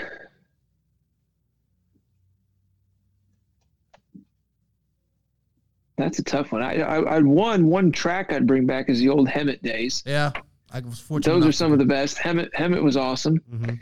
Um, that was a lot of fun. I'd say, I mean, I don't know. It, it's tough to say that it's. There was a lot of like, it was kind of like trash talking and a lot of fun. A lot of the, you know, crap people get, like you call it the attitude era. Mhm. I mean, it was. I mean, I don't know if we want to say less politically correct Right. Or whatever, but it you was, it was. I mean, there was Less it was vanilla. fun. the I think everything's too PC and vanilla, vanilla, vanilla now. Like guys wanted to be, you had to win. Like you you had to win, Yeah. or you was might not be like if you didn't make the main. I remember I remember Greg saying this all the time. If you didn't make a main at a top race, you would get demoted to like the B team at Kyosho. Oh, absolutely, Yeah. absolutely. And Yeah. um, so that's definitely a, a big difference. yeah, and and things like that. And we're too PC. I like I keep saying I want this I want this RC racer that's gonna come. He's gonna be talking smack. Go up there, whether he wins or loses, still gonna talk smack, and just Yeah. bring some character to our our industry. Um, just bring some, Yeah. you know, like somebody like that, like a Kyle Busch. Yes, people don't like him, but he's good and he's gonna say what he wants to Yeah. say. Or Seven Deuce Deuce, who may not be the best r- racer, but he's a Yeah. he's a personality and people like him. You know. Yeah. Yeah. So And the cool thing was back then, it was like you had a lot of these guys talk a lot of trash on the driver's stand. But I'll tell you what, when they got off the driver's stand, it was it was all like that night we were all going out having drinks together. They were all having fun. mhm. At the Worlds, it was an area it was a time where and I still think the Worlds do bring a lot of people together. Mhm. Um, I mean, it was, but yeah, it was, it was pretty cool that it was, it was that really a lot of trash talking, but at the same time, you knew everybody was friends. right. And so it was that, it was that you didn't get your feelings hurt. And, uh, and, and there was a line. I mean, there was a lot of trash talk, but it wasn't attacking somebody's personal Right. character. It wasn't trying to, you know, it, it was it was trash talk, but it was it never once did you feel you still felt like I mean me and Courts we've had so many altercations on the driver's stand, giving each other trash talk. Wheeler, you did this, or me and Degani and all of us. It's like it's been. I mean, from Degani and Maifield. They've had oh man, it- there's so many different conflicts, but then they're still joking around, having a good time. Yeah. And so I feel like that the ability to have to be able to do that is is crucial. Mhm. Um, so, but nobody ever crossed the line. You know, it was you, you knew you still had to be friends with them that night. Yeah, it's um it's different now, man. I think I think back in the day it was a lot more fun and people like you said they had a real job and they were doing it and they they probably didn't get into this thinking they were going to do this for a living as well but it seems like to me like nowadays everybody as soon as they they pick up a control and have a good race or a couple of good races they think like yeah i'm going to be the next big thing and I, it's just not like that. Like, you know what I mean? It's it's a lot of Yeah. work. It's a, it's a lot of hard work, and and everybody's trying like just like man, I just see it like I'm sure they're having fun and stuff, but man, it just it Yeah. ain't cutting up like it's like it was back in the day. I mean, even like with us and Paul, like we had the same thing. Like we would go out there, like we would just be at the practice track and be like me, Paul, Kimon, uh, yeah, I'll never forget in Vegas, and we just be like whoever whoever flipped over first lost. And so we would just be like, Keeman and I be running, and then Paul flip over, like, ah, Bermuda one, USA zero. And we just did that. And it was so funny. We was talking about that the other day, and he remembered it. And it was just lots of great memories, man. And Yeah. yeah, we need to, I think we need to kind of get back to that. Like, everybody's so serious. Like, and Yeah. this isn't your job, man. And and a lot of people don't understand when it becomes your job, it's it's not it's not all it's not all working in the candy shop either. So No, I don't know, no. man. Yeah, Um, I'll probably catch a lot of flack for a lot of people, but I think, yeah, I mean, I think it's, I'm with you there. A lot of people need to realize it is a hobby.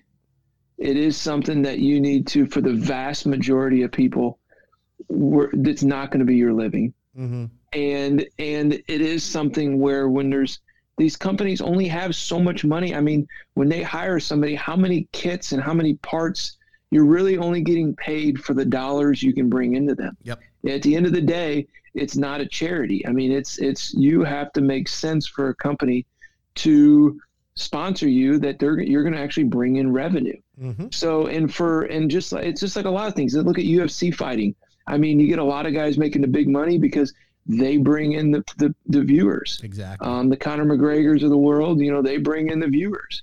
And so I think it's one of those things where, I mean, a lot of people need to realize, and that's every sport. I mean, it's just like, yes, give it your all, do what you can, but don't give up your backup plan. And that's just something that I think you need to, and I think I was willing to put in more work each and every day, like from going to school to then going to the race to, you know, I mean, it's like I was willing to put in the time because I never wanted to give up my day job knowing that, hey, if something happens, I got to have something to fall back on.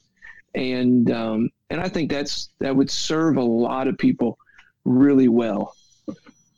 Yeah, I think so. We have um, too many people thinking they're going to be pros and not doing it for the right reason. Uh, a lot Yeah. too. So, and I, I get it. Like, you know, I understand why they may feel that way, but ah, fun first, man. People are fort- we're Yeah. fortunate to be able to race these RC cars. I mean, for me, I, I work in it. I might take it a little bit serious, but I love, I like, this is my passion and I, I, I work in Yeah. it. So it's a difference. Yeah. And certain people working. I mean, there's a lot of jobs out there that you know. There's certain jobs for RC car racing. You know, the Brent Thielkes of the world, and yourself, and a lot of people that are in positions with companies. But just for the simply racer only, it, it is something that you know. And you can still, and I think people are mistaken. It's like you can still give it your all, try to make it. It's just like these athletes that try to make it in school. It's like you know do what you can try give it your all be at the gym you know be there every practice give it your all but don't skimp on your grades you know still have a backup plan Mhm. um, regardless I agree. I agree. You know what? Um, I haven't done this for a while, but we have this segment on the podcast. It's called the 10 question 10, 10 questions 10 questions 10 second segment. Oh, I'm tongue tied tongue tied. Uh, look at me. Tongue tied as can be. My Bermuda accent coming up. We're going to talk about Bermuda in this too because I know you like Bermuda. Um, Oh, yeah. And we have that's another connection that we kind of have. Even though I never met you there.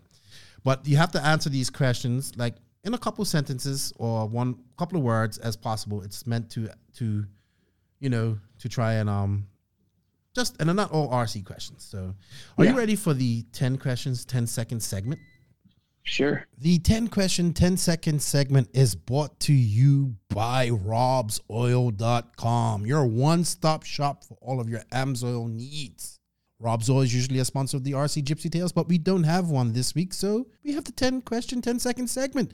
Thank you, Rob's Oil. Why should you choose Rob's Oil? Because you can get any of your AMSOIL lubricants, filters, or anything that you need from AMSOIL delivered anywhere in North America. So go to www.robsoil.com and place your order right there. Make an account, place your order, and get it sent. We need to do this for the Janky JQ van before we get back to America. And why should you choose Rob's Oil and Amsoil? Because Amsoil makes top quality synthetic lubricants for your car, truck, motorcycle, boat, four wheeler, snowmobile, lawnmower, fifth scales, and they make some great grease for your cars too or anything else with an engine. Amsoil lubricants are designed to help your equipment run at peak efficiency and last longer.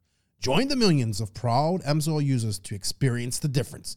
All Amsoil products are formulated, blended, and packaged in the USA. Thank you, Rob's Oil, for all of your support. And go check them out, guys. Showing our sponsors some love shows the podcast some love. And now on to the 10 question, 10 second segment. All right. So, my first one for you is you kind of answered this, but I'm going to say, what, in your opinion, is the best track you've ever driven on? I'd say Hemet, Hemet or Vegas. Okay. Boulder. All right. Uh, I want you to give me one word, one word to describe Paul Coleman. Awesome. Hard worker. Yes. Number three, craziest thing you have ever seen at a race. Oh, me and Greg Degani sleeping on a futon in his little bitty trailer. You know what? I watched Greg and Joseph sleep in a queen size bed in at Fallbrook two years ago. Oh man, that might be a little crazier. Yeah, J- J- Greg Greg took up most of the space, and JQ was just on the edge. It was so it was cute too. They were like head. Yep. That sounds just like me and Greg. I was on the edge. He was taking. He took two thirds. I had a third. Oh my gosh, Greg is Greg is a lot of fun, man. Oh yeah. All right, uh, number four. If you could race anything full scale, what would it be? Oh, trophy trucks. Trophy trucks. That's um just for me for my clarification. That's like um like short course trucks, right? Yeah. Okay. Yep. Right. Short course. No, I'm sorry. Yeah, that's pretty cool too. Oh yeah. Number five. Did you have any pre-race rituals? I always said a prayer before my race. Okay, that's good. Name one item you always took when you went traveling or racing.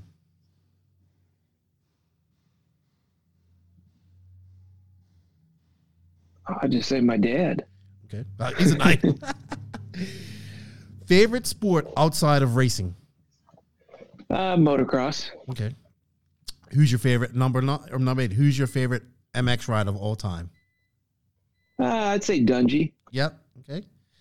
Number nine, we talked about your diet, but if you didn't have to, if you could eat anything, if you could eat anything, what is your favorite food to eat? Uh, burgers.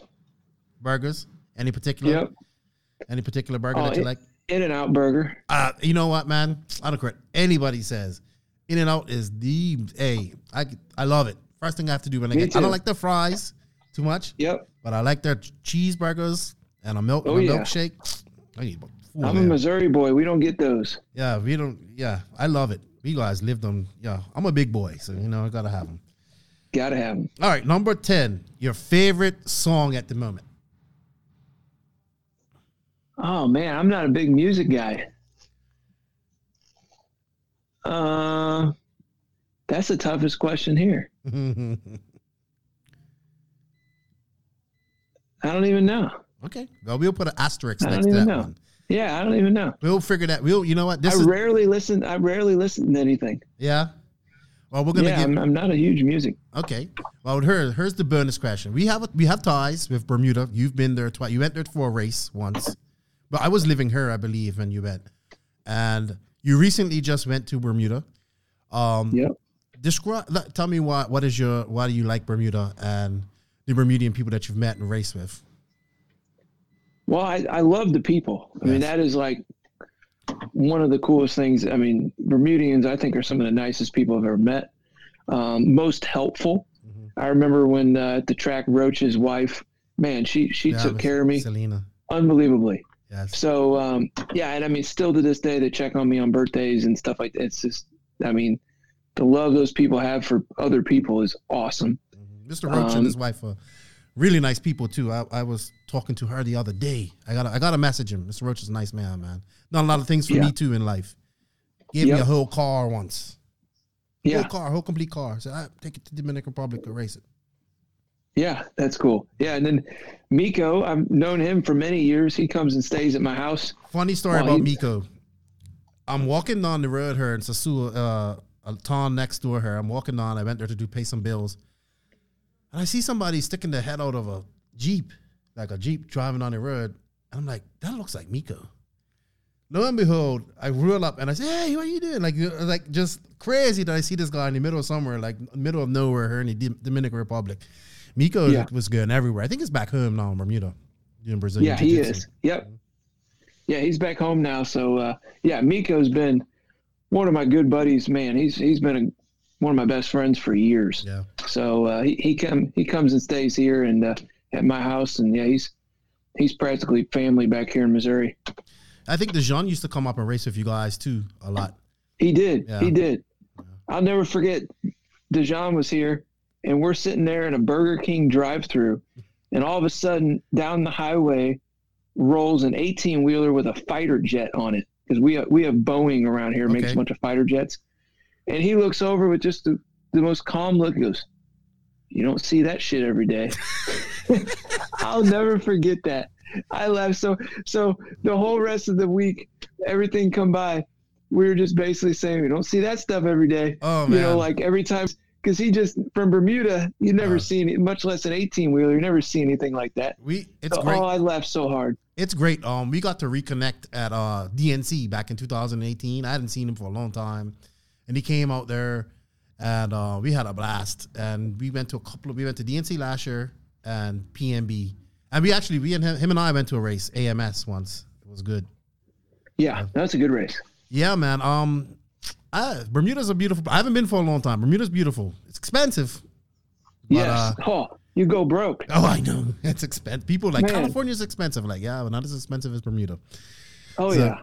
Good stuff, man. I'm glad you enjoy my hometown. What's your okay? I gotta ask you, what's your favorite parish in Bermuda?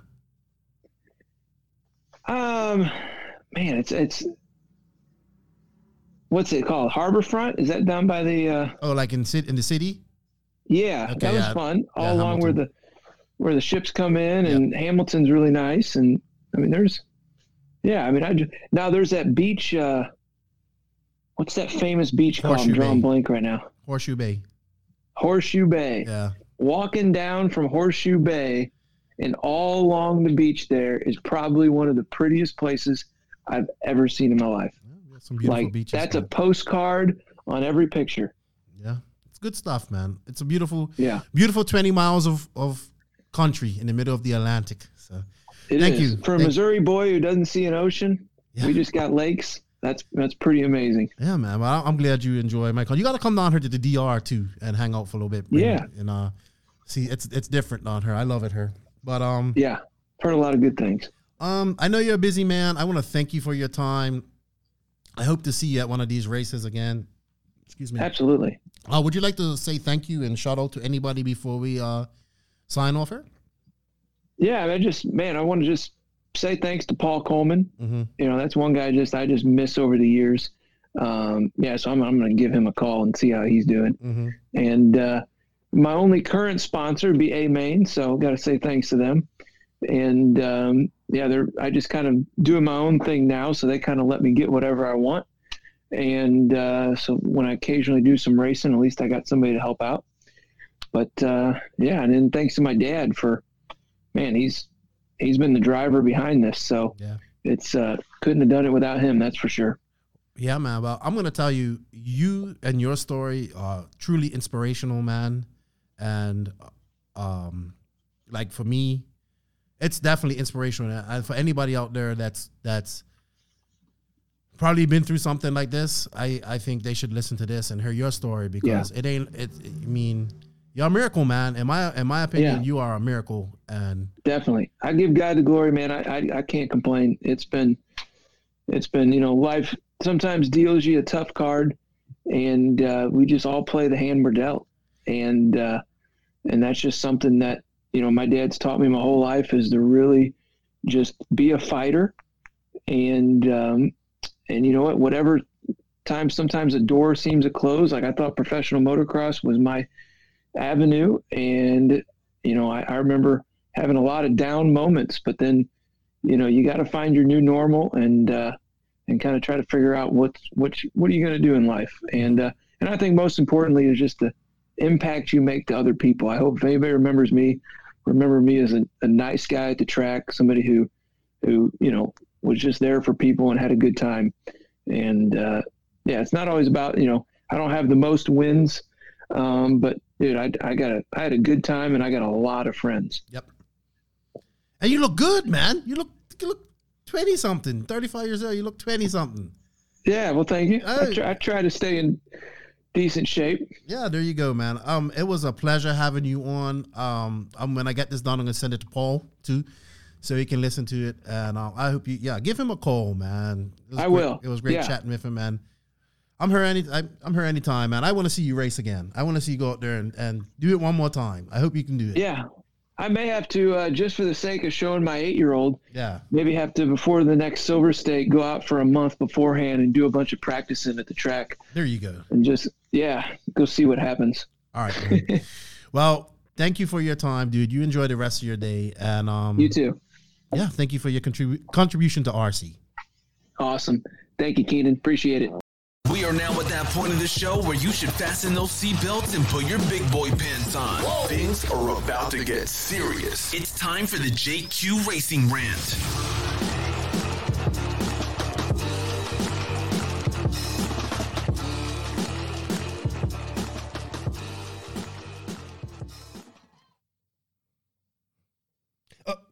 Oh, sorry. I was dancing somewhat, if you can consider what I do dancing. Uh quite embarrassing this week because my daughter had a birthday party this Saturday and she wanted to dance with me and I couldn't dance. So oh, that sucked. Happy birthday to my beautiful daughter Lucifina. Uh welcome to the JQ Racing Rant, everybody. This is the part of the podcast where we find something that we don't like or we think we needs changing and we just rant about it. Now, last week we had the never, and last episode we had the never-ending argument between Jeff and JQ about you know RCGP. That argument will never be settled. So let's put that behind us. Uh, we do have a rant this week. It actually comes from a viewer of the podcast, and he kind of brought this to my attention the other day, uh, yesterday actually, because what? Do you have something to say, Joseph? No. Oh, okay. So, you know, I'm a big fan of the no prep RC drag racing scene, and it's blowing up right now. So, Tim Smith, who is big, a big personality, you know, if you don't know T- Tim Smith, check out the TSR, uh, TSR Speed Shop podcast. I've been listening to that for years. I love Tim, met him at DNC. So, you know, not they've made this 13.5 class, which is the stock class of N no prep. I knew this was coming. I knew this was coming because anything that does stock in America, in, in American racing, because the only place I know that has stock racing. No offense to my Americans. Uh, I knew there was going to be problems. So anyway, the cheater motors have made their way to the 13.5 class. And the 13.5 class was designed for more for beginners or just to keep it stock, make the cars look more realistic, you know, and and just keep it that way. I get that. But you know, we're racers and we fuck up everything. So the cheater motors from I guess there's cheater motors in in in stock racing. You would know more about this than me, Joseph, because I don't really know nothing about stock racing. So this is I know there I know that manufacturers have cheetah motors and stuff like that. motors have to get teched and all this stuff. But anyway, they made their way to the no prep rule, the no prep situation. The thing about no prep is it's supposed to be no rules, but there are some rules, obviously. So there's a big there was a big thread on that, and I started reading through it, and um, you know, the person the person that brought this to my attention says, you know what? This is exactly what he said to me. He says, it would be nice if J- JQ would accept that not everyone can run nitro and offer real insight on Euro versus US racing intent scale. And I thought this would thought this be a a good rant because you've ranted about, you know, we help the all infamous hair dryers. I wish you could do that noise again. Ah, I should have that on voice note in it. And you go, you and Max go into the Euros last year and how boring it was because it wasn't, you know, it wasn't, you know, it was just wasn't no real hype to it. But man, you know what I think? I don't, I don't know. I would, I'm gonna have to do some research and maybe somebody who's more well versed in this can and let me know. I think if the people that came up with the stock class back in the day, if they saw what it was today, it would probably not be what they envisioned. Don't you think, Joseph? Yeah, I think stock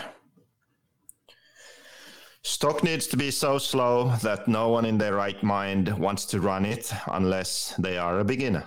Mm-hmm. That's how it should be. And then if you want another class than that, then may, just make it open because then there's no worry about cheating.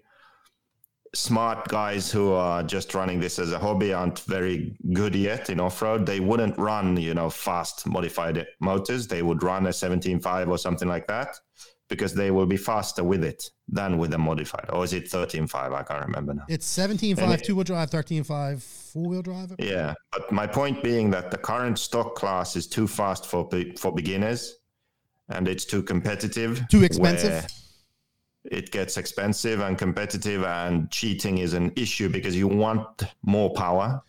So for me, so that's so that's an issue. Why not just make it so stock is so slow that no one except true beginners will enjoy it or want to run it.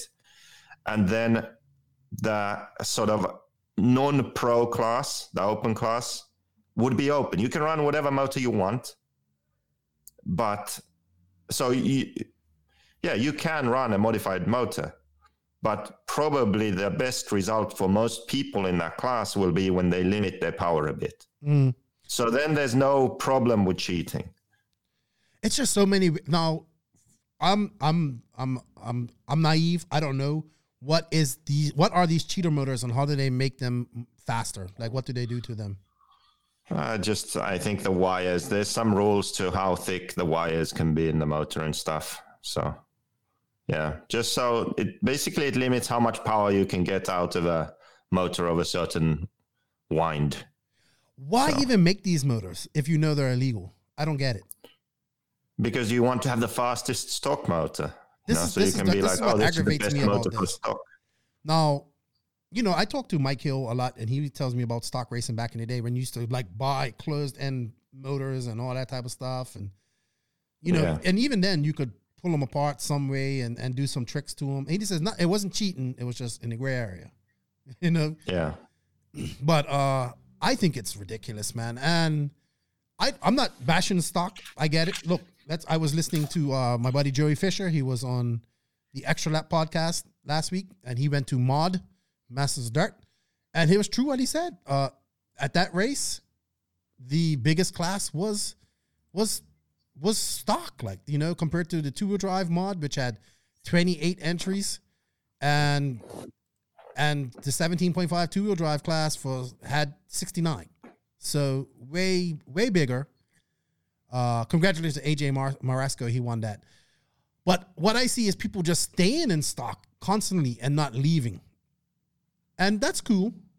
But I thought stock would be some sort of step to be in to go in mod, and they don't.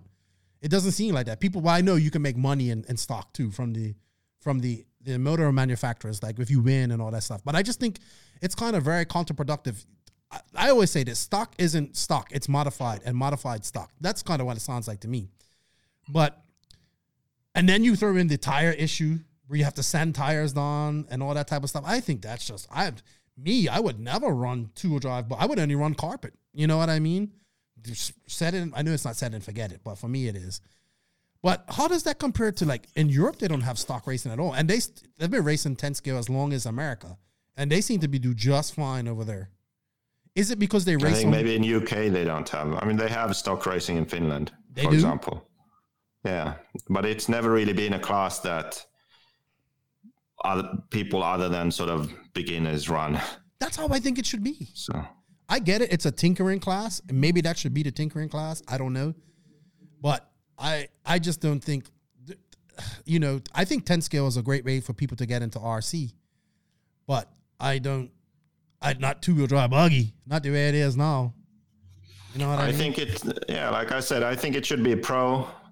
Pros run modified, or I mean, pro is open basically. You can run whatever. Mm-hmm.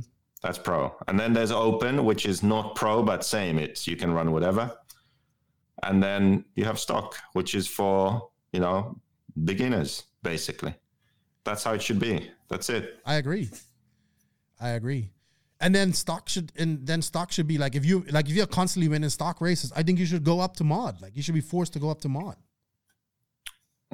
Well, open in that case, Oh, I open. think. Sorry. And uh, yeah, and the sto- current stock class needs to be a lot slower than what what it is now. The I cars mean- need to be slower. Yeah, they need to. the- the- How can we slow them down? Limit the motors even more. But then they'll just cheat even more.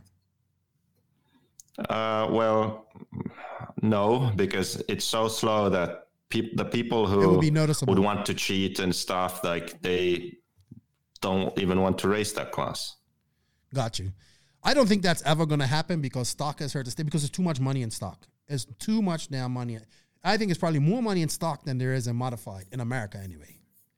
Because I've heard rumors like, for instance, whatever motor company this guy works, for, like say AJ, I don't know if it happens to him. I'm just saying he won mod, he gets like a percentage of the sales for the next couple of months or something from motor. You know, that's how I was told how it works. You know, remember when uh Drayton, he he was like Drayton Staub Dragon, he was really good in stock. Then he went up to mod and he struggled for that year, and then he went back to stock the following year. Now he's not even racing RC, unfortunately. I just don't get it. Like, I think it should be the step. I don't get it. Like, has there ever like stocks never really took off in, in Europe at all, right? Do you know any other countries that run stock at all? And also, what is the I don't know. I don't follow it. what about the regulations in Finland? Is it the same as America, like seventeen point five and thirteen point five and all that stuff? I don't know. I haven't followed. Hmm. I don't know, man. It's it's definitely confusing. It's definitely.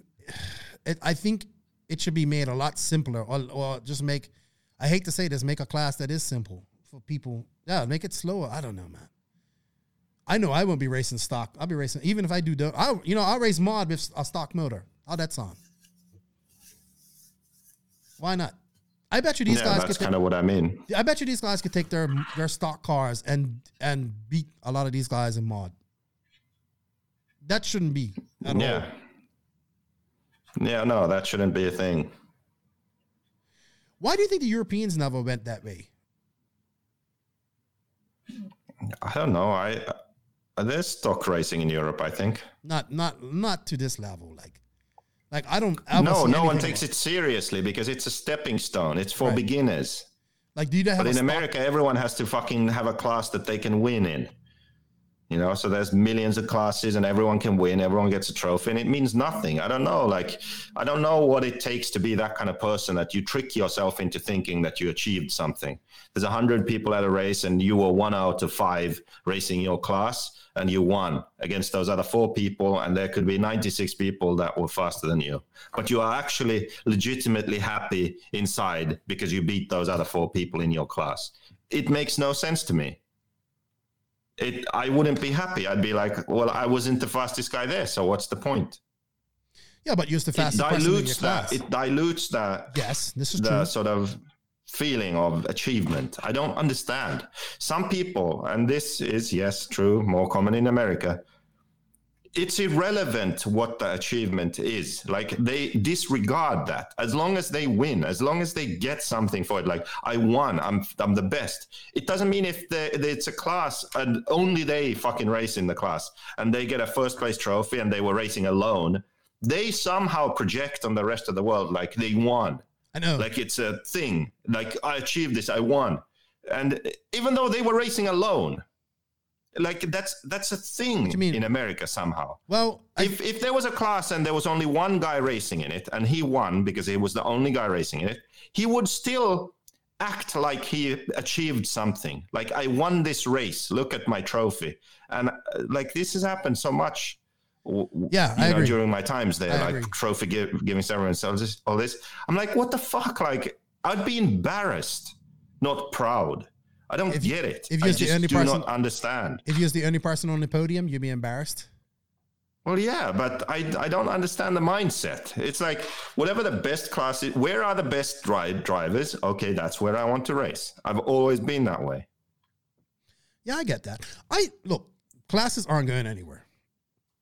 That that's I, look, open class is highly competitive. Sportsman, I'm talking about in nitro. Now, stock isn't about skill though. Like, yes, yes, yes. Sorry, let me rephrase that. Obviously, it's about skill. You gotta be fast to drive. You gotta be able to drive. But somebody can have a faster motor than you. And that's that's well, that's always the RC thing in it or racing. Oh, that guy has better equipment than me and stuff like that. Just seems like, like, I don't know, man. I, I kind of agree with you. I mean, I don't mind classes, but I just don't get the stock thing. Like, I just don't get it. It's- I don't understand how this can be so more expensive, like so much more than than modified. Like, I just don't get it. And then on top of that, burning your tires in and all that stuff. I just think it's, a, I just don't understand it. Maybe I need to do it to understand it. I get it. It's tinkering and all that type of stuff. I don't want to tinker. I just want to, okay, this is what I got to do. I, I mean, I don't mind tinkering, but when it comes to electric racing, I don't want to tinker. I want to put it on and go. Yes, I have to do setup changes and stuff like that. I just don't like it. Just I get it, but it just it, it's something's wrong if stock is bigger than mod, in my opinion. If guys are making money off stock class, then what is the incentive for people to go to mod? Where the professionals go? Is this all a part of the RC illusion? Like I said already, pro open stock and make stock slow for beginners. There you have it. There you have I don't know, but we're probably going to piss off a lot of the stock uh, 10 scale races out there, and we're not meant to do that. I just want to know, like, what the hell, like, what it is. Like in Europe, they don't do it, and they, like, like it just it amazes me that Ongaro and Ronnefalk and these guys can st- like they barely race 10 scale, but they can still be kind of in the run-ins at these worlds against 10 scale and guys that race 10 scale religiously. I just I just don't get it. Like, I don't understand it. Just wow, talent, obviously. I don't know, man. I know who ain't ru- running stock. I would be now. Can we have a spec class though? How do we stop people from For cheating what? in spec? Or what would you want stock to be like spec class? stock for beginners. Yeah. Uh, Not stock, but uh, a spec class for beginners. Like yeah, I think that could work too. Yeah, like I always say this. I know I've said it a few times. When AE came up with those club racing four wheel drive and two wheel drive cars, ready to, I think they're just ready to race. You just had to add your radio. I think that was like one of the best things that could happen.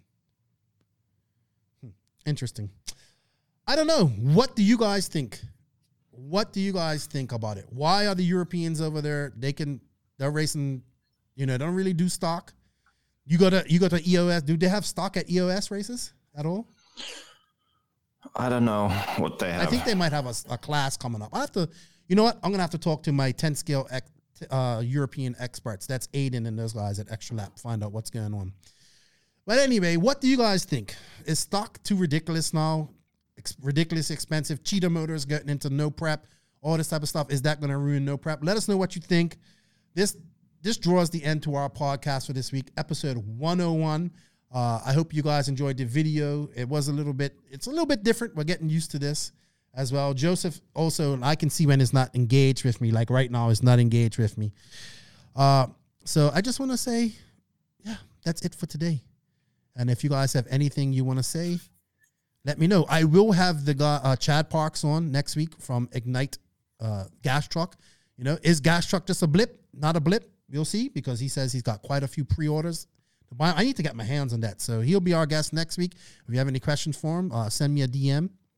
Uh, Joseph, anything to add before we go? Before I go into my my outro spiel. Uh, EOS has modified and stock classes. Okay, so they do have stock classes. All right. Yeah. So it's invading America. It's invading Europe. now. 13, 13 5 motors. And they are handed out at the event. Perfect. That's that's how it should be. I think. That I don't I don't have no issue with that. non-boost mode on speedos. So they should make go. ESCs without boost in them, or do they? Uh, see, I'm I don't know anything about this stuff. Anyway, um, that wraps it up, guys, for this week. Thank you for all hundred episodes that you've been here. Thank you for everything. Uh, thank you to all the NNRC squad around the world. I appreciate you guys' support. Thank you to all our patrons on Patreon. We can't do it without you guys. Greatly appreciate it, and thank you, thank you. You don't understand. Please, if you guys want to be a patron, go check it out. Um, there is a link in the written description. Uh, check out our YouTube channel. We want to get that up to a thousand subscribers. So please go, you know, click the links. We will throw up some videos, uh, some short videos from this podcast up there, and, and eventually more.